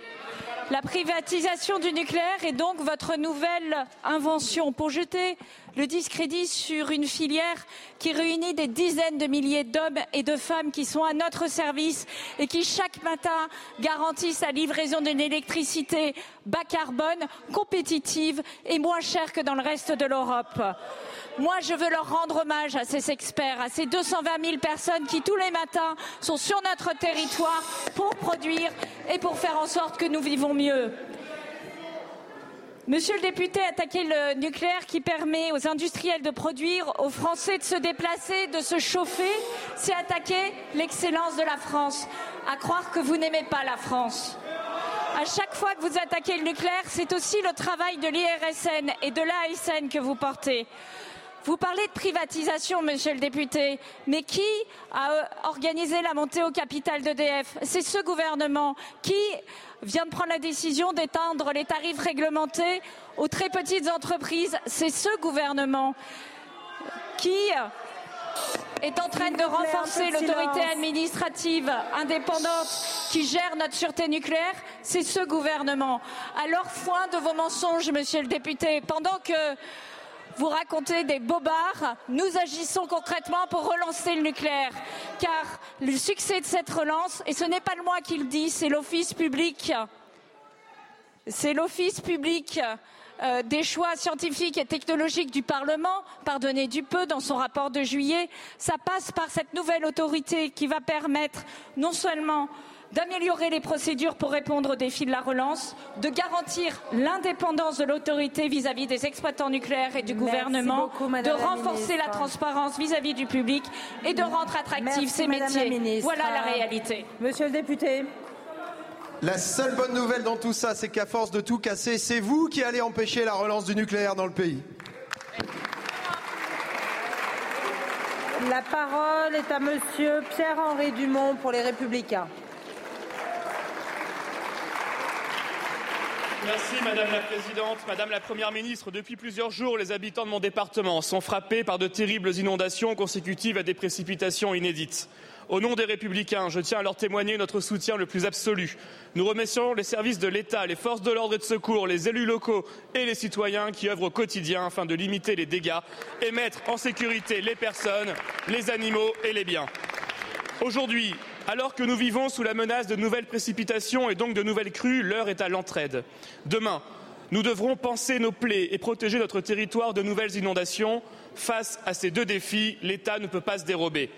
Le Fonds de solidarité nationale annoncé par le président de la République ce matin est un premier pas, mais semble déjà largement insuffisant pour répondre aux besoins immédiats de tous ceux frappés par la montée des eaux et ne sera efficace que si les assurances débloquent rapidement les fonds. Depuis plusieurs années, nous vous alertons avec les élus locaux sur la situation catastrophique du système des Watringues, essentiel à l'évacuation des eaux dans le polder. Un système qui souffre d'un sous-investissement chronique depuis le désengagement de l'État consécutif à la mise en place de la GEMAPI faisant exclusivement porter la prévention des risques d'inondation sur les contribuables locaux, nous privant de la solidarité nationale. En réponse à nos alertes, nous n'avons obtenu de la part du gouvernement qu'ignorance ou mépris. C'est ce mépris que nous payons aujourd'hui. Face à l'ampleur de la catastrophe qui nous frappe, mes concitoyens sont exaspérés. Les bouleversements climatiques, la brutalité des précipitations, la montée du niveau des océans mettent gravement à mal notre système d'évacuation des eaux à la mer. Sans investissement massif, nous aurons à subir demain, après-demain, de nouvelles inondations. Nous demandons la création d'un fonds exceptionnel d'investissement financé par l'État afin de construire de nouveaux ouvrages de retenue, des nouvelles pompes de rejet à la mer, en particulier dans le Calaisie, mais aussi pour curer les canaux, les watringues et consolider les berges. Allez-vous, Madame la Première ministre, répondre aux cris de désespoir des habitants et des élus de mon département? Je vous remercie. Je vous remercie, mon cher collègue. La parole est à Madame Dominique Faure, ministre en charge des collectivités territoriales et de la ruralité. Madame euh, la Présidente, merci. Mesdames et Messieurs les députés, Monsieur le député Pierre-Henri Dumont, très surprise par vos propos d'ignorance, de mépris que vous percevez. Je voudrais tout d'abord souligner le soutien du gouvernement, mais aussi de vous tous, j'en suis certaine, pour les sinistrés de la succession d'intempéries qui touchent le Pas-de-Calais. Je pense que vous écouté attentivement les éléments de réponse aux députés précédents qui m'ont interpellé sur ce sujet et je vais compléter. Les services de l'État ont mené de nombreuses interventions d'évacuation en amont afin de limiter le nombre de blessés et les conséquences humaines de cette catastrophe. Ce n'est pas moins de 61 100 91 personnes qui ont été évacuées. À ce, titre, je veux souligner la mobilisation remarquable des sapeurs-pompiers qui ont procédé à ces opérations. Je vais vous répondre, monsieur le député, si vous avez un brin de patience. 935 sapeurs-pompiers et FORMISC, Force militaire de la sécurité civile, qui sont mobilisés, dont 410 qui viennent en provenance de toute la France au service de nos sinistrés. De très importants moyens humains et de pompage ont été déployés afin de vider les zones inondées, de protéger les digues. Ces actions sont essentielles pour éviter une dégradation de la situation, mais aussi pour permettre un retour le plus rapide possible à une vie normale, que ce soit pour les particuliers et pour les entreprises. À ce jour, il est un peu tôt pour dégager un chiffrage global de la catastrophe. Il est en effet nécessaire d'attendre le retrait des eaux. Comme je le rappelais, juste précédemment, le gouvernement se tient aux côtés des sinistrés, des élus locaux et du tissu économique. Je vais vous répondre le ministre de l'Intérieur et des Outre-mer, Gérald Darmanin, et le ministre de la Transition écologique et de la cohésion des territoires étaient sur place mercredi dernier pour tout simplement, bien sûr, prouver notre solidarité, prendre la mesure et prendre les décisions. Le président de la République est également sur place en ce moment. Le Merci, dispositif de catastrophe naturelle est passé en procédure accélérée beaucoup, en ce début d'après-midi. Je vous remercie. Merci Madame la Ministre. La parole est à Madame ah, excusez-moi, vous avez trois secondes. Allez-y. Madame la ministre, vous prouvez que vous n'y connaissez rien. Votre réponse est en dessous de tout. Je vous remercie. La parole est à Madame Maud Petit pour le groupe démocrate. Madame la Présidente, Monsieur le ministre de l'Éducation nationale, depuis le 29 septembre, plusieurs établissements scolaires sont touchés par d'incessantes alertes à la bombe et intrusions qui perturbent leur fonctionnement en provoquant évacuation ou fermeture. Dans le Val-de-Marne particulièrement impacté, le lycée Champlain, dans ma circonscription, détient le malheureux record du nombre d'alertes en Ile-de-France. Sur 40 alertes dans la région, ce lycée en comptabilise la moitié. Au-delà de la question de sécurité qui mobilise nos forces de l'ordre, je vous interpelle sur la continuité pédagogique mise à mal depuis deux mois par des évacuations parfois quotidiennes et une désorganisation des cours en conséquence. Avec plus de la moitié des heures de programme annulées, le désespoir des élèves est palpable. Parents et professeurs s'inquiètent à la perspective des examens et plusieurs questions se posent. Comment permettre le rattrapage des heures de cours quand 80 heures ont été perdues à Champlain, par exemple? Comment renseigner Parcoursup en janvier quand on sait que la plateforme intègre des absences, pourtant ici bien involontaires? Un bac 100% contrôle continu peut-il être envisagé pour ces établissements? Une solution alternative à cours à distance a été mise en place ponctuellement, mais elle fait écho chez certains à la période de confinement, mal vécue par beaucoup d'élèves. La plateforme ENT n'étant pas sécurisée, les cours virtuels ont subi des intrusions de personnes non identifiées et mal intentionnées, expulsant même les professeurs de leurs classes virtuelles. Enfin, elle n'est pas adaptée aux enseignements pro et BTS. Monsieur le ministre, je ne doute pas que des solutions soient recherchées activement, mais l'absence de communication attise l'incompréhension et le sentiment d'abandon. Le temps passe et la colère des parents et des professeurs se fait plus forte de jour en jour. Aussi, quelles réponses concrètes pouvez-vous apporter aujourd'hui à ces élèves, à ces enseignants et à ces professeurs? Je vous remercie. Je vous remercie. La parole est à Madame Priska Thévenot, ministre en charge de la jeunesse et du SNU. Merci Madame la Présidente. Madame la députée Maude Petit, merci beaucoup pour cette question et je me permets de répondre en place et lieu de Gabriel Attal, ministre de l'Éducation nationale et de la Jeunesse, qui est retenu cet après-midi à Marseille. Oui, vous avez raison. Depuis le mois de septembre, ce sont 996 fausses alertes à la bombe que nous recensons dans notre pays. Sur ces 996 alertes à la bombe, ce sont 700 88 dans le seul endroit de nos établissements scolaires.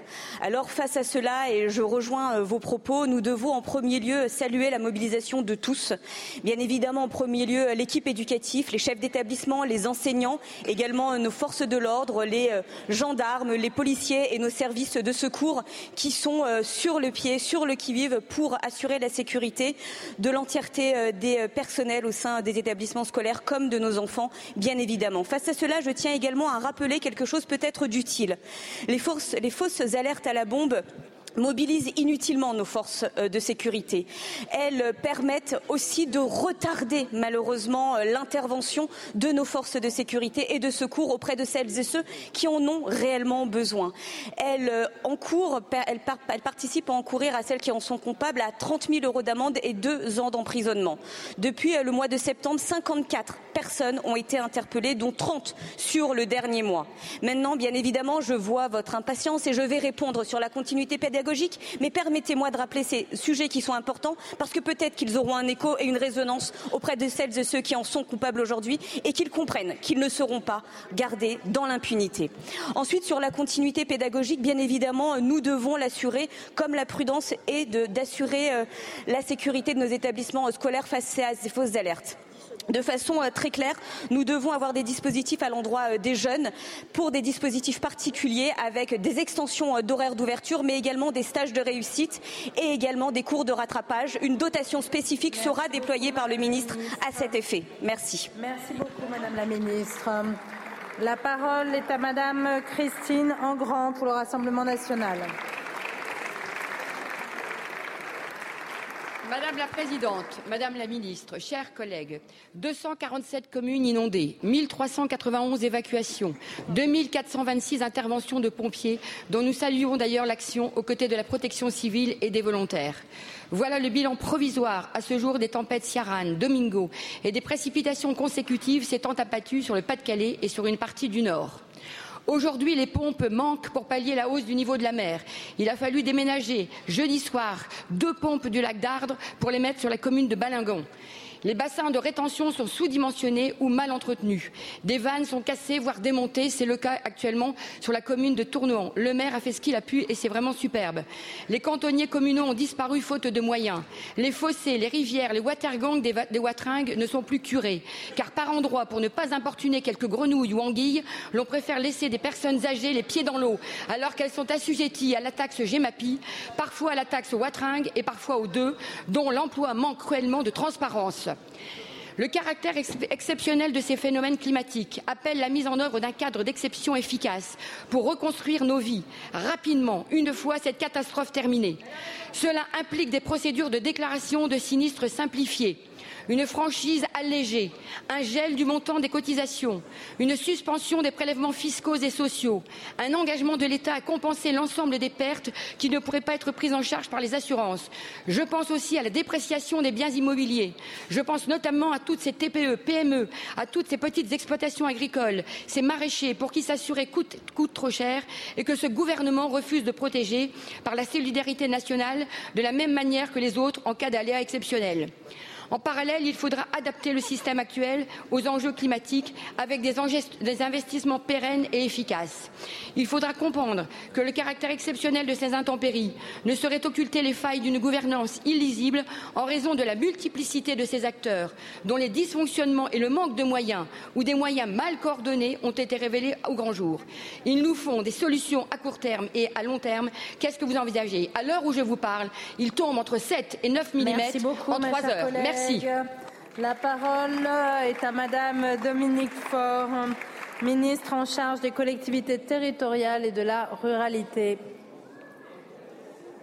Merci Madame la Présidente, Mesdames et Messieurs euh, les députés. Merci Madame la députée Engrand de saluer le travail de nos euh, forces civiles et militaires. Je les ai indiqués tout à l'heure, les FORMISC. Merci de saluer le travail de nos élus locaux. On partage le diagnostic. Vous l'avez dit, c'est 244 communes qui ont fait l'objet d'une reconnaissance de l'état de catastrophe naturelle. C'était aujourd'hui et les arrêtés seront pris demain, je l'ai déjà dit euh, précédemment.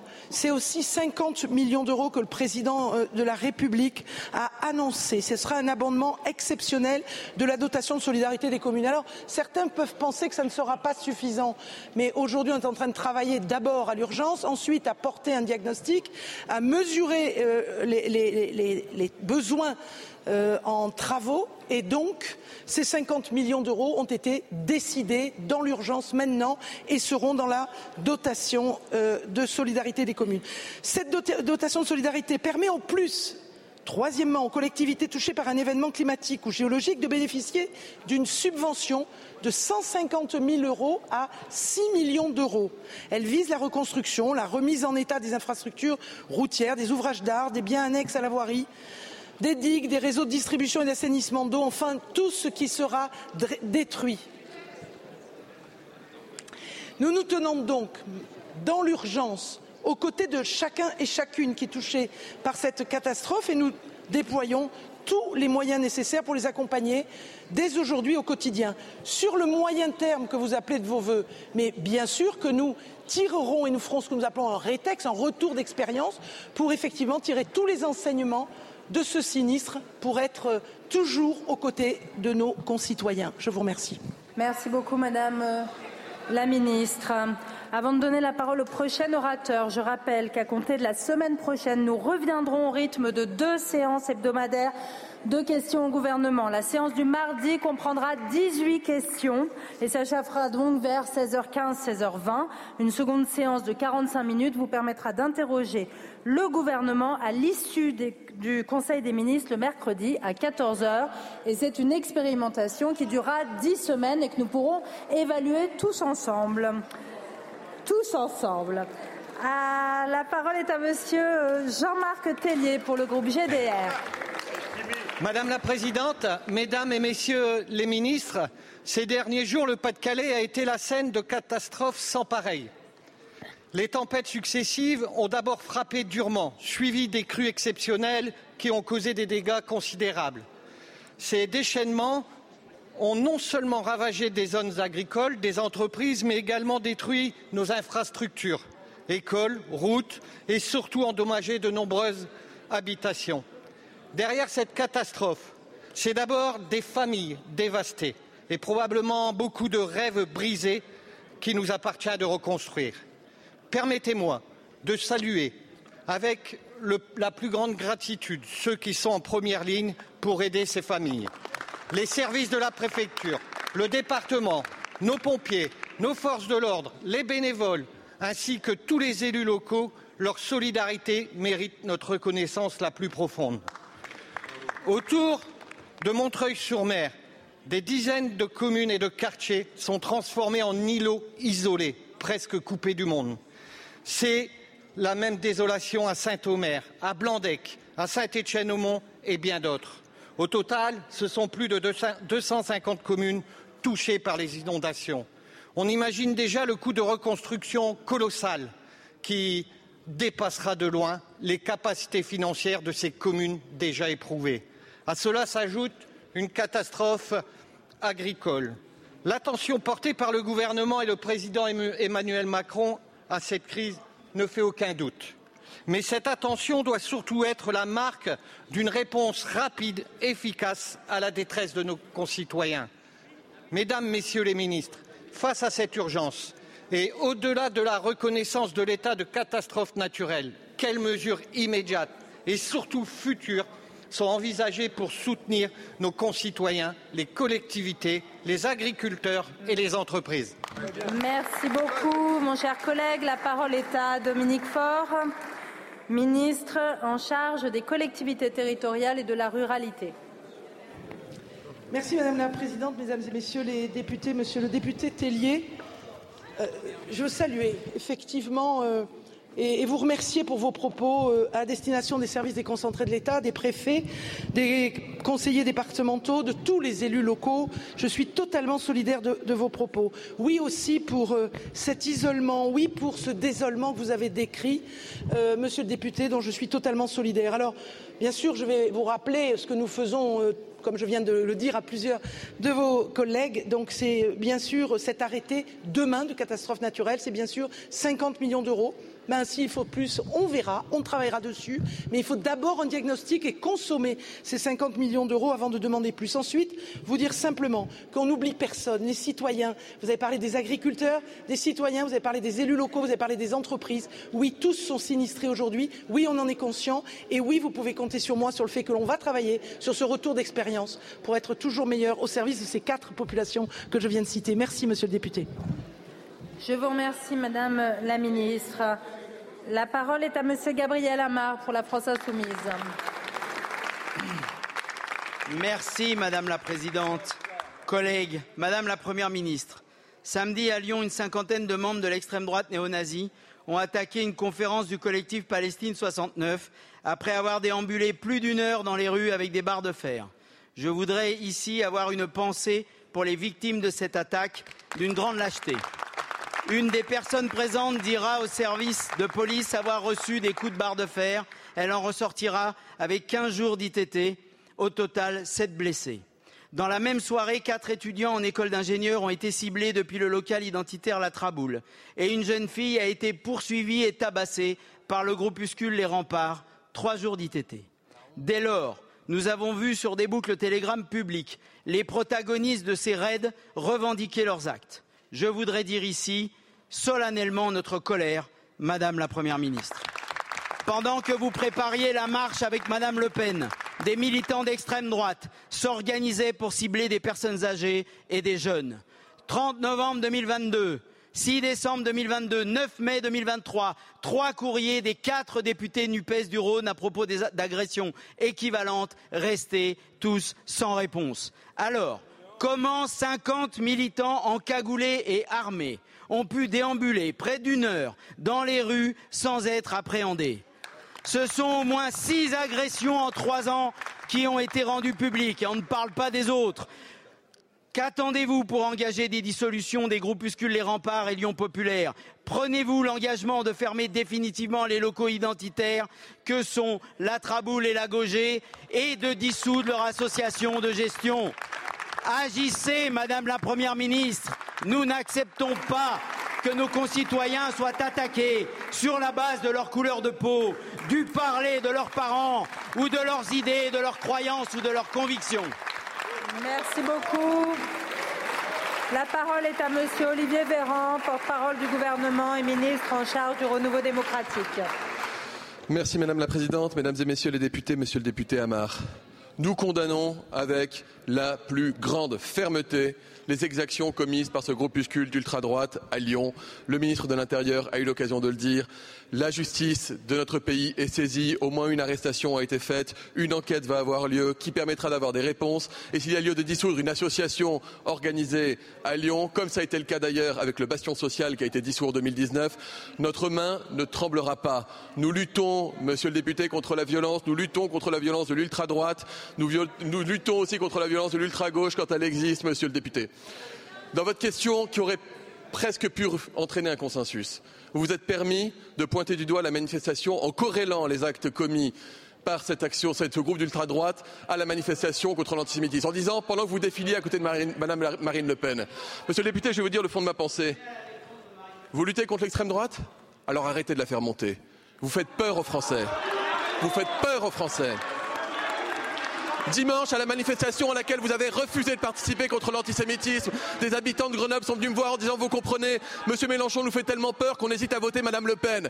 Ayez conscience des mots de vos députés, ayez conscience des actes de Madame Obono, des actes de Monsieur Lehoman, ayez conscience des atrocités racontées par Monsieur Guiraud qui a inventé le révisionnisme avant l'heure. Ayez conscience que votre chef bien-aimé, Monsieur Mélenchon, fait beaucoup de mal à notre pays, à la cohésion nationale et qui fait monter constamment l'extrême droite. Après, vous pourrez nous donner le son. D'abord, regardez-vous dans une glace.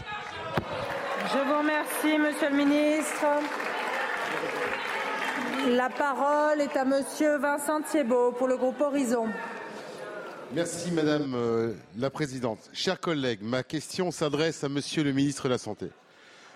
Monsieur le ministre, en juillet, en juillet 2020, le gouvernement s'est engagé à revaloriser les carrières et à améliorer l'attractivité des métiers de la santé en signant les accords de Ségur de la santé. Je tiens ici à rappeler le caractère indispensable de ces mesures pour nos soignants qui doivent bénéficier de tout notre soutien et de notre reconnaissance totale pour leur engagement dans les hôpitaux civils. Or, contrairement aux engagements nationaux, les surcoûts salariaux résultant de l'application de ces mesures n'ont été et ne sont que partiellement compensés et mettent en grande difficulté financière des établissements de santé, en particulier les centres hospitaliers. Dans la région Grand Est, si les CHU et les centres hospitaliers en santé mentale sont globalement en situation d'équilibre budgétaire, il en est tout autre pour les centres hospitaliers qui portent l'essentiel du déficit régional. Ils représentent deux tiers des établissements de la région et portent près de 94% du déficit, avec un déficit moyen de 3 millions d'euros. Cette situation s'est donc largement généralisée et dégradée entre 2021 et 2022, puisque le déficit de cet établissement a été multiplié par 16. Par exemple, pour le centre hospitalier de Haguenau, de ma circonscription, qui a été durant la dernière décennie en situation d'équilibre financier, voire bénéficiaire, et aujourd'hui déficitaire depuis 2021. Sa situation se dégrade, passant de 1,6 million de déficit en 2021 à 6 millions d'euros en 2022 et un déficit prévu pour cette année de 15 millions d'euros, donc certes une partie liée à l'inflation des énergies, mais qui représente que 5 millions d'euros. Ceci malgré une activité équivalente, voire supérieure au niveau des actes de santé par rapport à 2019. Le sous-financement pèse lourdement sur les centres hospitaliers. Donc, Monsieur le Ministre, ma question est donc simple. Que, prévoyez-vous pour pallier à ces déficits et à la tenue des engagements de compensation des mesures de la santé pour ces établissements essentiels pour nos territoires? Merci. Merci beaucoup, mon cher collègue. La parole est à Aurélien Rousseau, ministre de la Santé et de la Prévention. Madame la Présidente, Mesdames et Messieurs les députés, Monsieur le député, euh, vous soulignez la situation financière difficile de très nombreux hôpitaux de ce pays et il serait euh, vain et dérisoire de, tenter de quelque déni que ce soit. La situation financière de très nombreux hôpitaux de ce pays est aujourd'hui extrêmement tendue. Elle l'est euh, malheureusement euh, à la fois structurellement et conjoncturellement. Vous avez évoqué euh, l'inflation. Structurellement, puisque c'est votre question, nous avons, et vous l'avez très justement dit, des situations extrêmement hétérogène entre, par exemple, les hôpitaux universitaires de Strasbourg, qui étaient l'an dernier euh, euh, à 10 millions d'excédents, et euh, des établissements comme l'hôpital d'Aguenau qui voyaient leur déficit se creuser. C'est pour répondre structurellement à cette situation que nous avons engagé dans le projet de loi de financement de la sécurité sociale la réforme du financement de l'hôpital. Parce que oui, entre un CHU, une clinique privée et un hôpital plus local, le financement ne peut pas être le même. C'est pourquoi nous avons euh, décidé d'avoir trois briques de financement, une sur l'apport en termes de santé publique et de responsabilité populationnelle dans un bassin de population, l'autre sur la tarification à l'activité et la troisième notamment pour les hôpitaux universitaires quand ils ont une grosse part de recours. C'est ainsi que nous euh, ferons face structurellement à cette situation. Mais monsieur le député, même si vous êtes passé euh, rapidement sur ce point, je voudrais souligner que nous avons aussi une inquiétude particulière dans la période euh, sur l'inflation. Je veux dire ici que je suis en contact permanent avec les fédérations, que ce soit de l'hospitalisation publique ou de l'hospitalisation privée. Le gouvernement ne laissera pas dans l'impasse les hôpitaux, car nous avons aussi des signaux positifs, notamment en termes de recrutement de soignants. Il faut que nous saisissions ces signaux positifs et que personne ne s'enfonce dans le rouge. Merci, Monsieur le député. Merci beaucoup, Monsieur le ministre. La parole est à Monsieur Guy Bricou pour le groupe. Madame la Présidente, euh, Monsieur le Ministre de l'Industrie. En mars dernier, ma circonscription était touchée par une double annonce aux conséquences lourdes. Deux sites majeurs de l'industrie agroalimentaire ont décidé de fermer leurs unités de production. La sucrerie Téréos des Côtes d'Œuvre, 120 emplois, et l'usine Buitoni Nestlé de Caudry, 120 emplois. Ces fermetures ont eu, en raison de leur caractère brusque et imprévu, un retentissement important au niveau des médias et un impact social considérable dans une région qui connaît un, niveau de chômage très élevé. En milieu rural, chaque usine qui ferme est un déchirement. Dans le Cambrésis, la mobilisation de l'ensemble des acteurs, qu'il s'agisse des salariés, des élus, des syndicats, été exemplaire. Nous avons eu de nombreux contacts et vous vous êtes déplacés trois fois. Je vous en remercie. J'ai pu apprécier votre fermeté à l'égard des entreprises. Votre action a amorcé une dynamique permettant d'aboutir à la reprise annoncée récemment de la sucrerie Téréos des Codov, 350 emplois, 350 millions de travaux, ainsi qu'au rebond industriel du Cambrésis dans le cadre d'initiatives territoires d'industrie. Depuis mars, en effet, plusieurs réunions avec les services préfectoraux, que je remercie au passage, ont eu lieu afin d'identifier les entreprises éligibles. Cette politique est très prisée des industriels et les incite à investir. Pour terminer, en accord avec Nestlé, vous vous étiez engagé à ce que le site Buitoni de Caudry soit repris avant le 31 décembre. Mais il y a toujours loin d'une annonce à la réalisation effective. Aussi, Monsieur le Ministre, je vous pose la question qu'en est-il de l'avenir de ce site, tant en ce qui concerne les salariés que l'immobilier Car une usine vide est un drame pour un territoire. Merci. Je vous remercie. La parole est à Monsieur Roland Lescure, ministre en charge de l'Industrie. Merci Madame la Présidente, Mesdames, Messieurs les députés, Monsieur le député Gricou, Bricou, pardon, comme vous, en mars dernier, nous avons été frappés par deux coups de tonnerre qui ont affecté votre territoire. Vous l'avez dit, l'annonce de Téréos de la fermeture de l'usine d'Éco d'œuvre et celle qui a suivi quelques jours après de Nestlé de la fermeture de l'usine Buitoni. Nous avons agi en collaboration avec les élus, le président de région, les élus nationaux que vous représentez, les élus locaux aussi, les maires, dans trois directions. D'abord, une pression maximale sur les entreprises pour qu'elles rendent euh, qu'elles remplissent leurs exigences sociales. Les deux PSE ont été signés à l'unanimité des, des, organisations syndicales des deux entreprises. Ensuite, vous l'avez dit, dynamiser le territoire, investir dans le territoire via le dispositif de rebond industriel qui a permis d'identifier un certain nombre de projets qui vont créer à eux seuls près de 200 emplois industriels dans le territoire du Cambrésis. Et enfin, la recherche d'un repreneur pour chacun des sites. Vous l'avez dit fin août, l'entreprise Agristo, entreprise belge, a annoncé investir 350 millions d'euros pour créer 350 emplois sur l'usine de Tereos. Et hier, l'entreprise Nestlé a annoncé entrer en négociation exclusive avec l'entreprise italienne Ital Pizza, le champion italien des pizzas surgelées.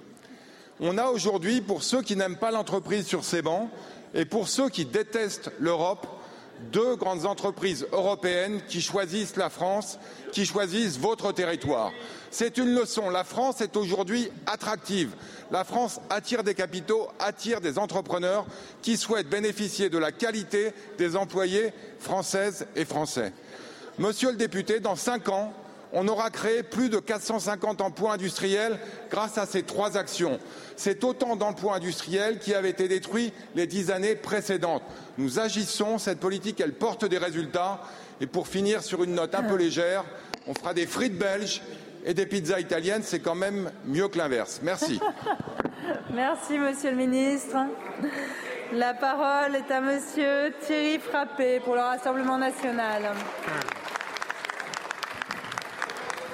Merci Madame la Présidente, Madame la Première ministre, Mesdames et Messieurs les ministres, mes chers collègues. Ma question s'adresse à Monsieur Gérald Darmanin, ministre de l'Intérieur et des Outre-mer. Monsieur le ministre, suite à un avis de sagesse donné par le gouvernement, le Sénat a donc voté la suppression de l'AME, proposant son remplacement par l'aide médicale d'urgence. Nous nous réjouissons d'un tel vote mais aussi du réveil inespéré de nos collègues les Républicains. Après avoir été la béquille de votre gouvernement, les LR se trouvent une nouvelle identité dans le programme de Marine Le Pen. Depuis 2012, mes chers collègues, cela fait plus de dix ans cela fait plus de dix ans que Marine Le Pen propose la suppression de l'AME pour la remplacer par l'aide médicale d'urgence. Cette proposition est enfin adoptée. Nous savons l'instrumentalisation autour de ce débat.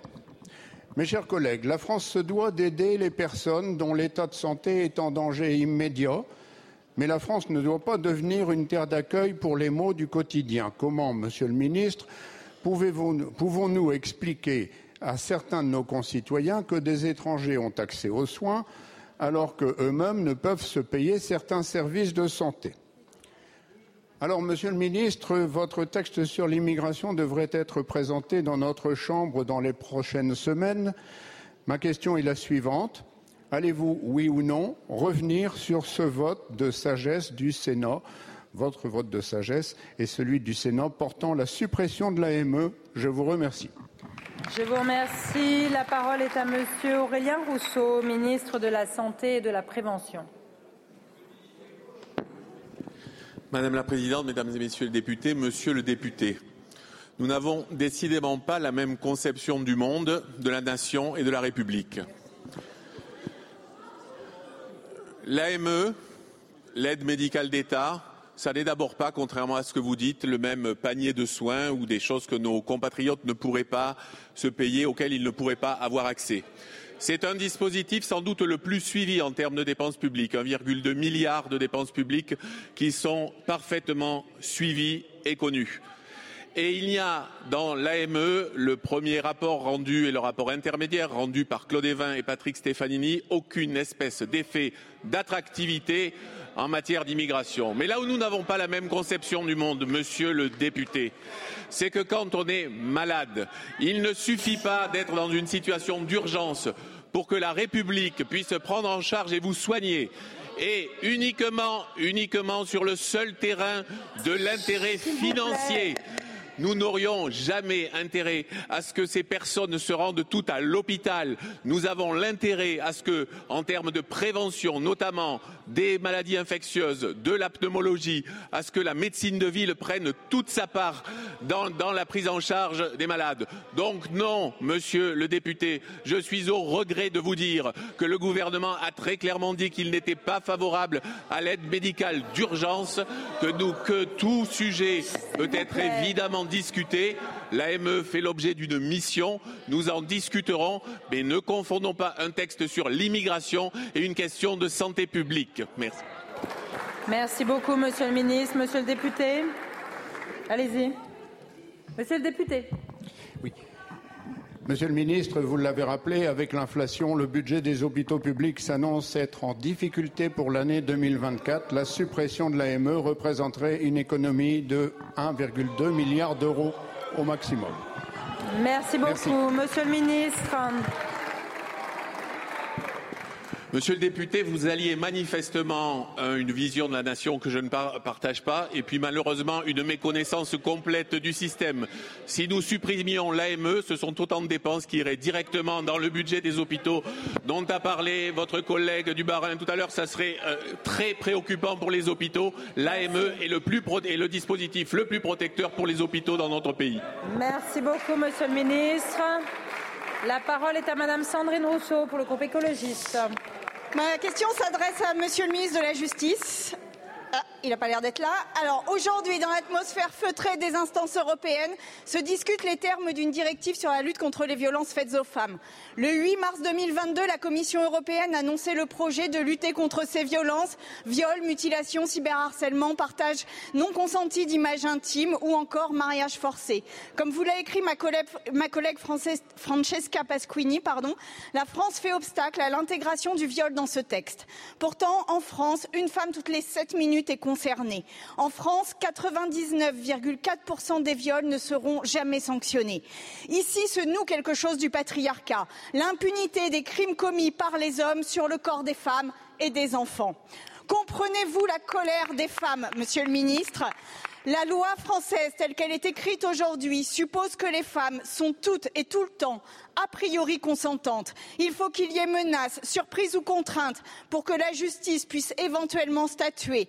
La France doit entrer dans le 21e siècle. Oui, la définition du viol est un acte sexuel sans, consentement. Pouvez-vous affirmer devant cette Assemblée que la position de la France est de s'opposer, comme la Hongrie de Viktor Orban, à ce que la définition commune européenne du viol soit un rapport non consenti? Je vous remercie. La parole est à Madame Bérangère Couillard, ministre en charge de l'égalité entre les femmes et les hommes et de la lutte contre les discriminations.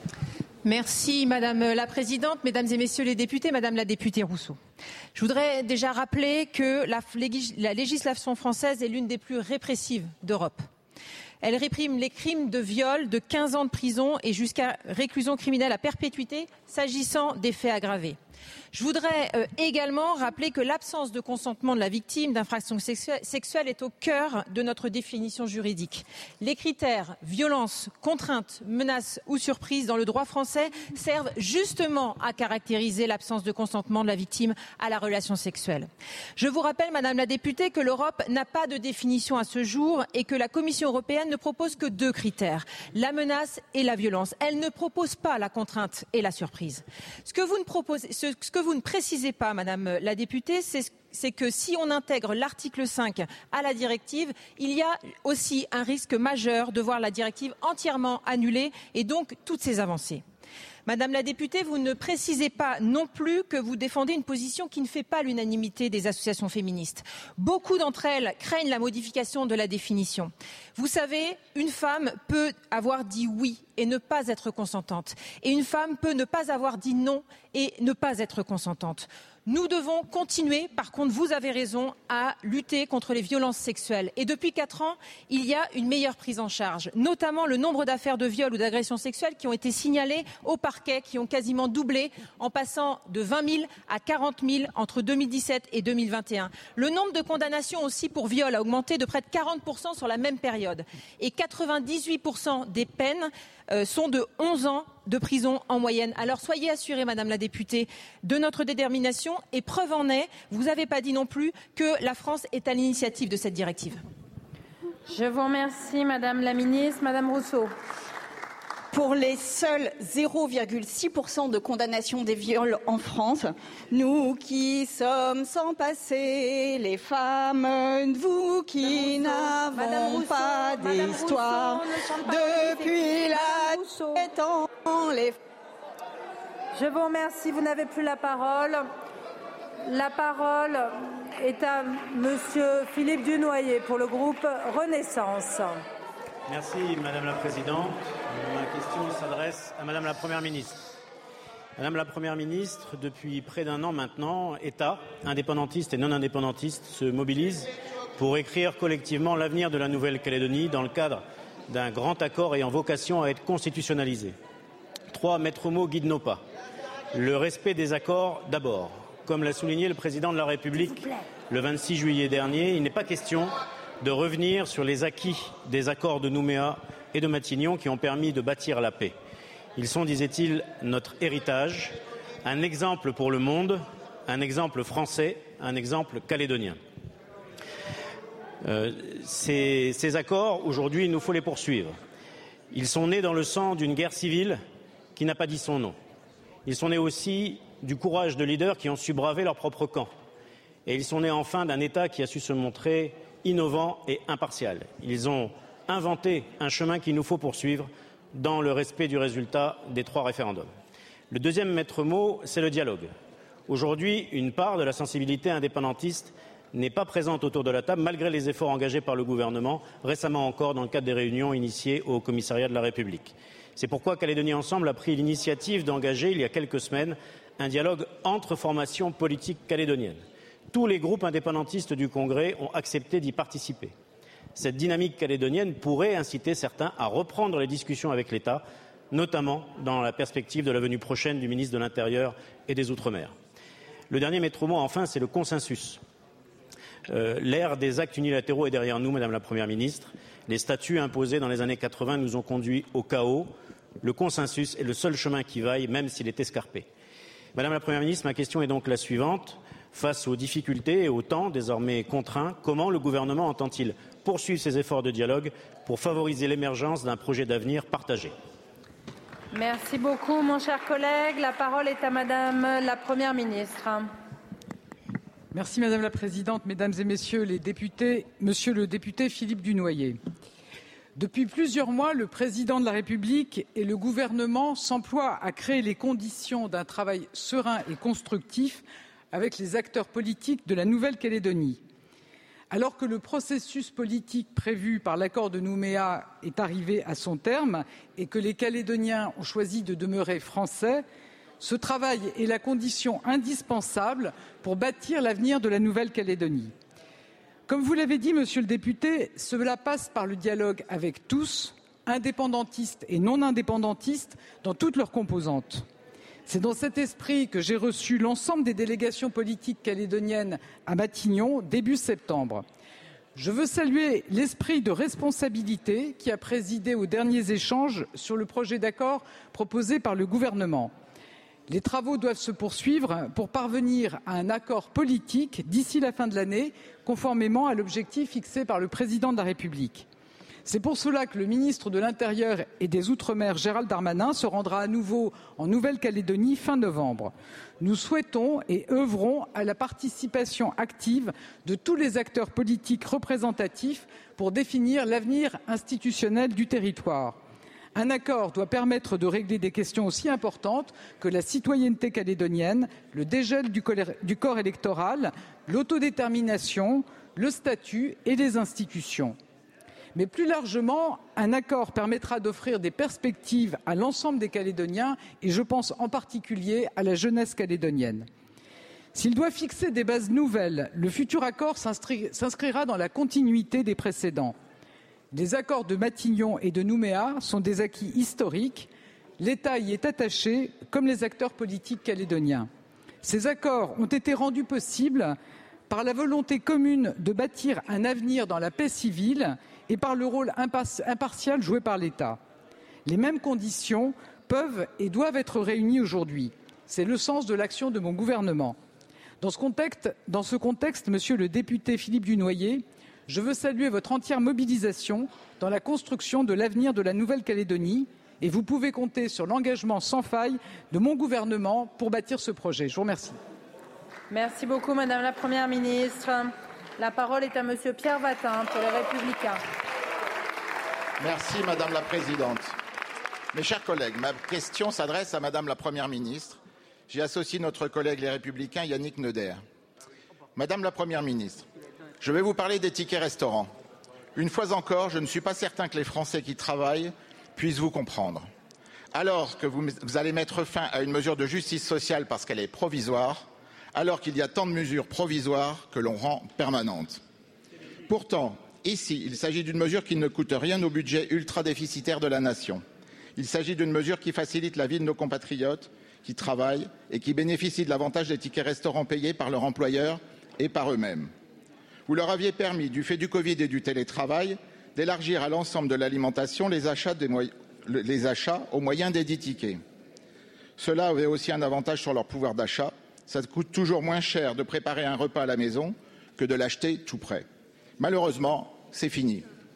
Quel est le fondement humain de cette décision que mes collègues les républicains et moi-même ne comprenons pas Pourquoi ne pérennisez-vous pas une idée quand elle est bonne et qu'elle facilite la vie quotidienne de nos concitoyens salariés Je vous remercie. La parole est à Monsieur Jean-Noël Barrot, ministre en charge du numérique.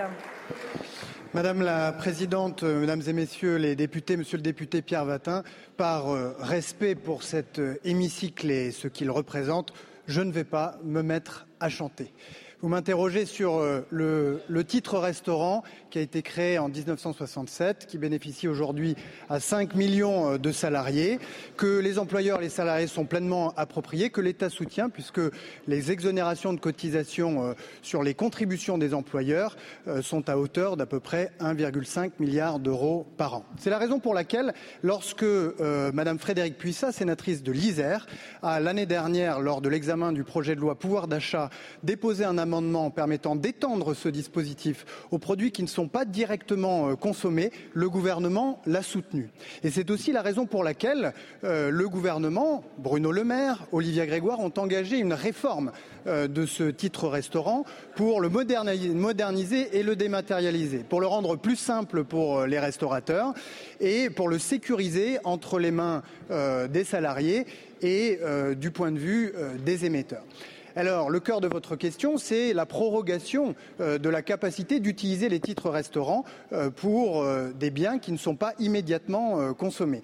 Je veux d'abord préciser que c'est l'amendement de la sénatrice Puissat qui a borné ce dispositif au 31 décembre 2023. Je veux ensuite Je veux ensuite m'interroger sur le fait que parmi les 10 000 amendements qui ont été déposés sur les textes financiers cet automne, aucun ne visait la prorogation de ce dispositif. Mais je veux aussi euh, vous rassurer, monsieur le député, en vous disant que euh, Bruno Le Maire, Olivia Grégoire, sous l'autorité de la Première ministre, ont engagé des discussions avec les restaurateurs, les représentants des salariés et des employeurs pour que cette question, à laquelle le gouvernement est très attaché, trouve la réponse la plus appropriée.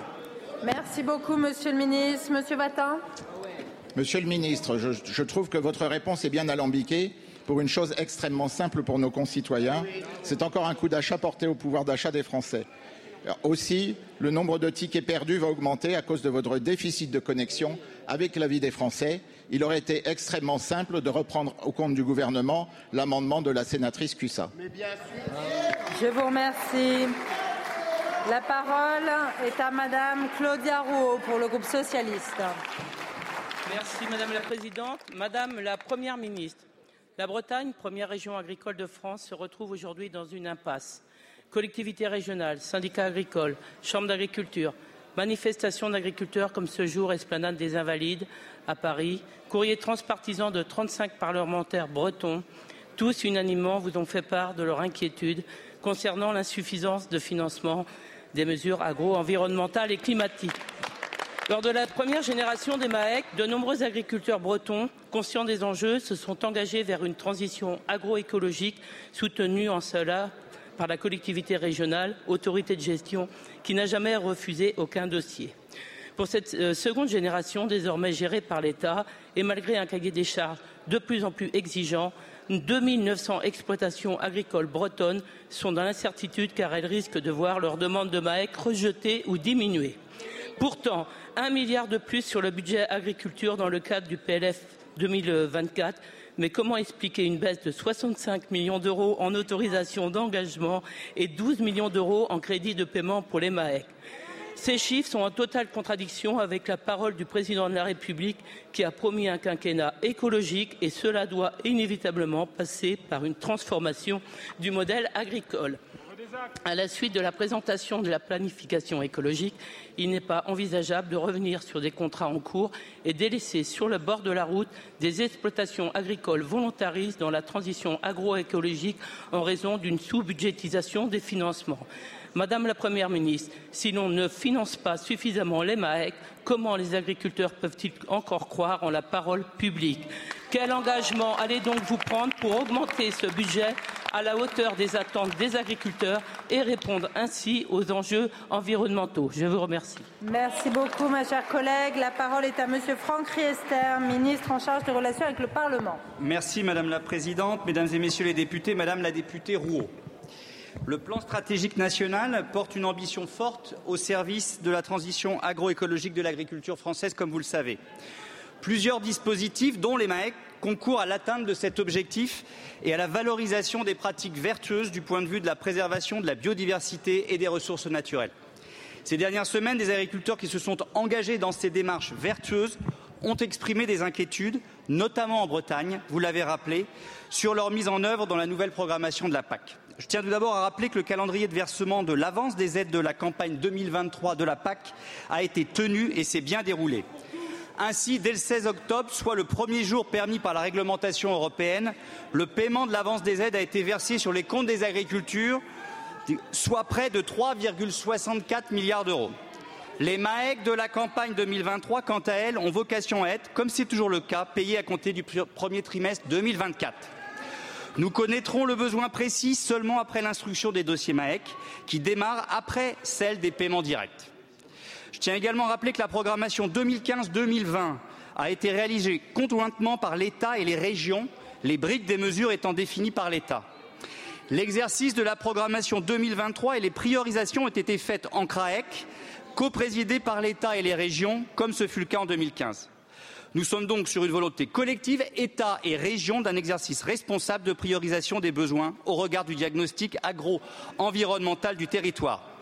Je rappelle également les 12,5 millions d'euros de MAEC non surfaciques à la main de la région Bretagne qui se sont également euh, déroulés euh, comme un moyen d'accompagner les démarches vertueuses des agriculteurs et qui sont donc à prendre en compte. Vous pouvez donc compter sur la mobilisation la plus totale du gouvernement et de Marc Fesneau afin qu'une solution soit trouvée avec l'ensemble des cofinanceurs dans l'intérêt des agriculteurs. Merci beaucoup, Monsieur le Ministre. Allez-y. Oui, euh, merci, Monsieur le Ministre. Il en va quand même du devenir de l'agriculture en Bretagne, des enjeux bien sûr écologiques, mais aussi Merci. économiques. Je vous remercie. Merci beaucoup. La parole est à Monsieur Emmanuel Fernandez pour la France Insoumise. Merci Madame la Présidente. Une question au ministre de la Transition écologique. Le Conseil constitutionnel a récemment reconnu pour la première fois la protection des générations futures en affirmant leur droit à vivre dans un environnement sain. Dans le dossier Stockamine, quelques jours plus tard, le tribunal administratif de Strasbourg a débouté l'État en suspendant les travaux d'enfouissement définitif de 42 000 tonnes de déchets hautement toxiques à 500 mètres de la nappe phréatique rhénane qui alimente en eau 7 millions de personnes. Face à la nécessité de remonter à la surface ces déchets dangereux contenant amiante, cyanure, arsenic et autres poisons, vous mentez et vous entravez. Vous mentez en prétendant que le fait de couler 130 000 mètres cubes de béton à 500 mètres sous la nappe constituerait autour des déchets un sarcophage prétendument étanche qui serait un jour peut-être réversible. Votre collègue Olivier Becht ment quand il affirme que la seule alternative aujourd'hui serait un déstockage à main nue. Vous mentez en disant qu'un déstockage mettrait les mineurs dans un danger inconsidéré, alors même que des projets bien plus complexes ont été réalisés en Allemagne et en Suisse. Vous entravez les experts indépendants comme les entreprises volontaires pour le déstockage en refusant l'accès à la mine. Vous entravez le déstockage en n'entretenant pas suffisamment les galeries et le puits, comme vous en enjoint pourtant la justice.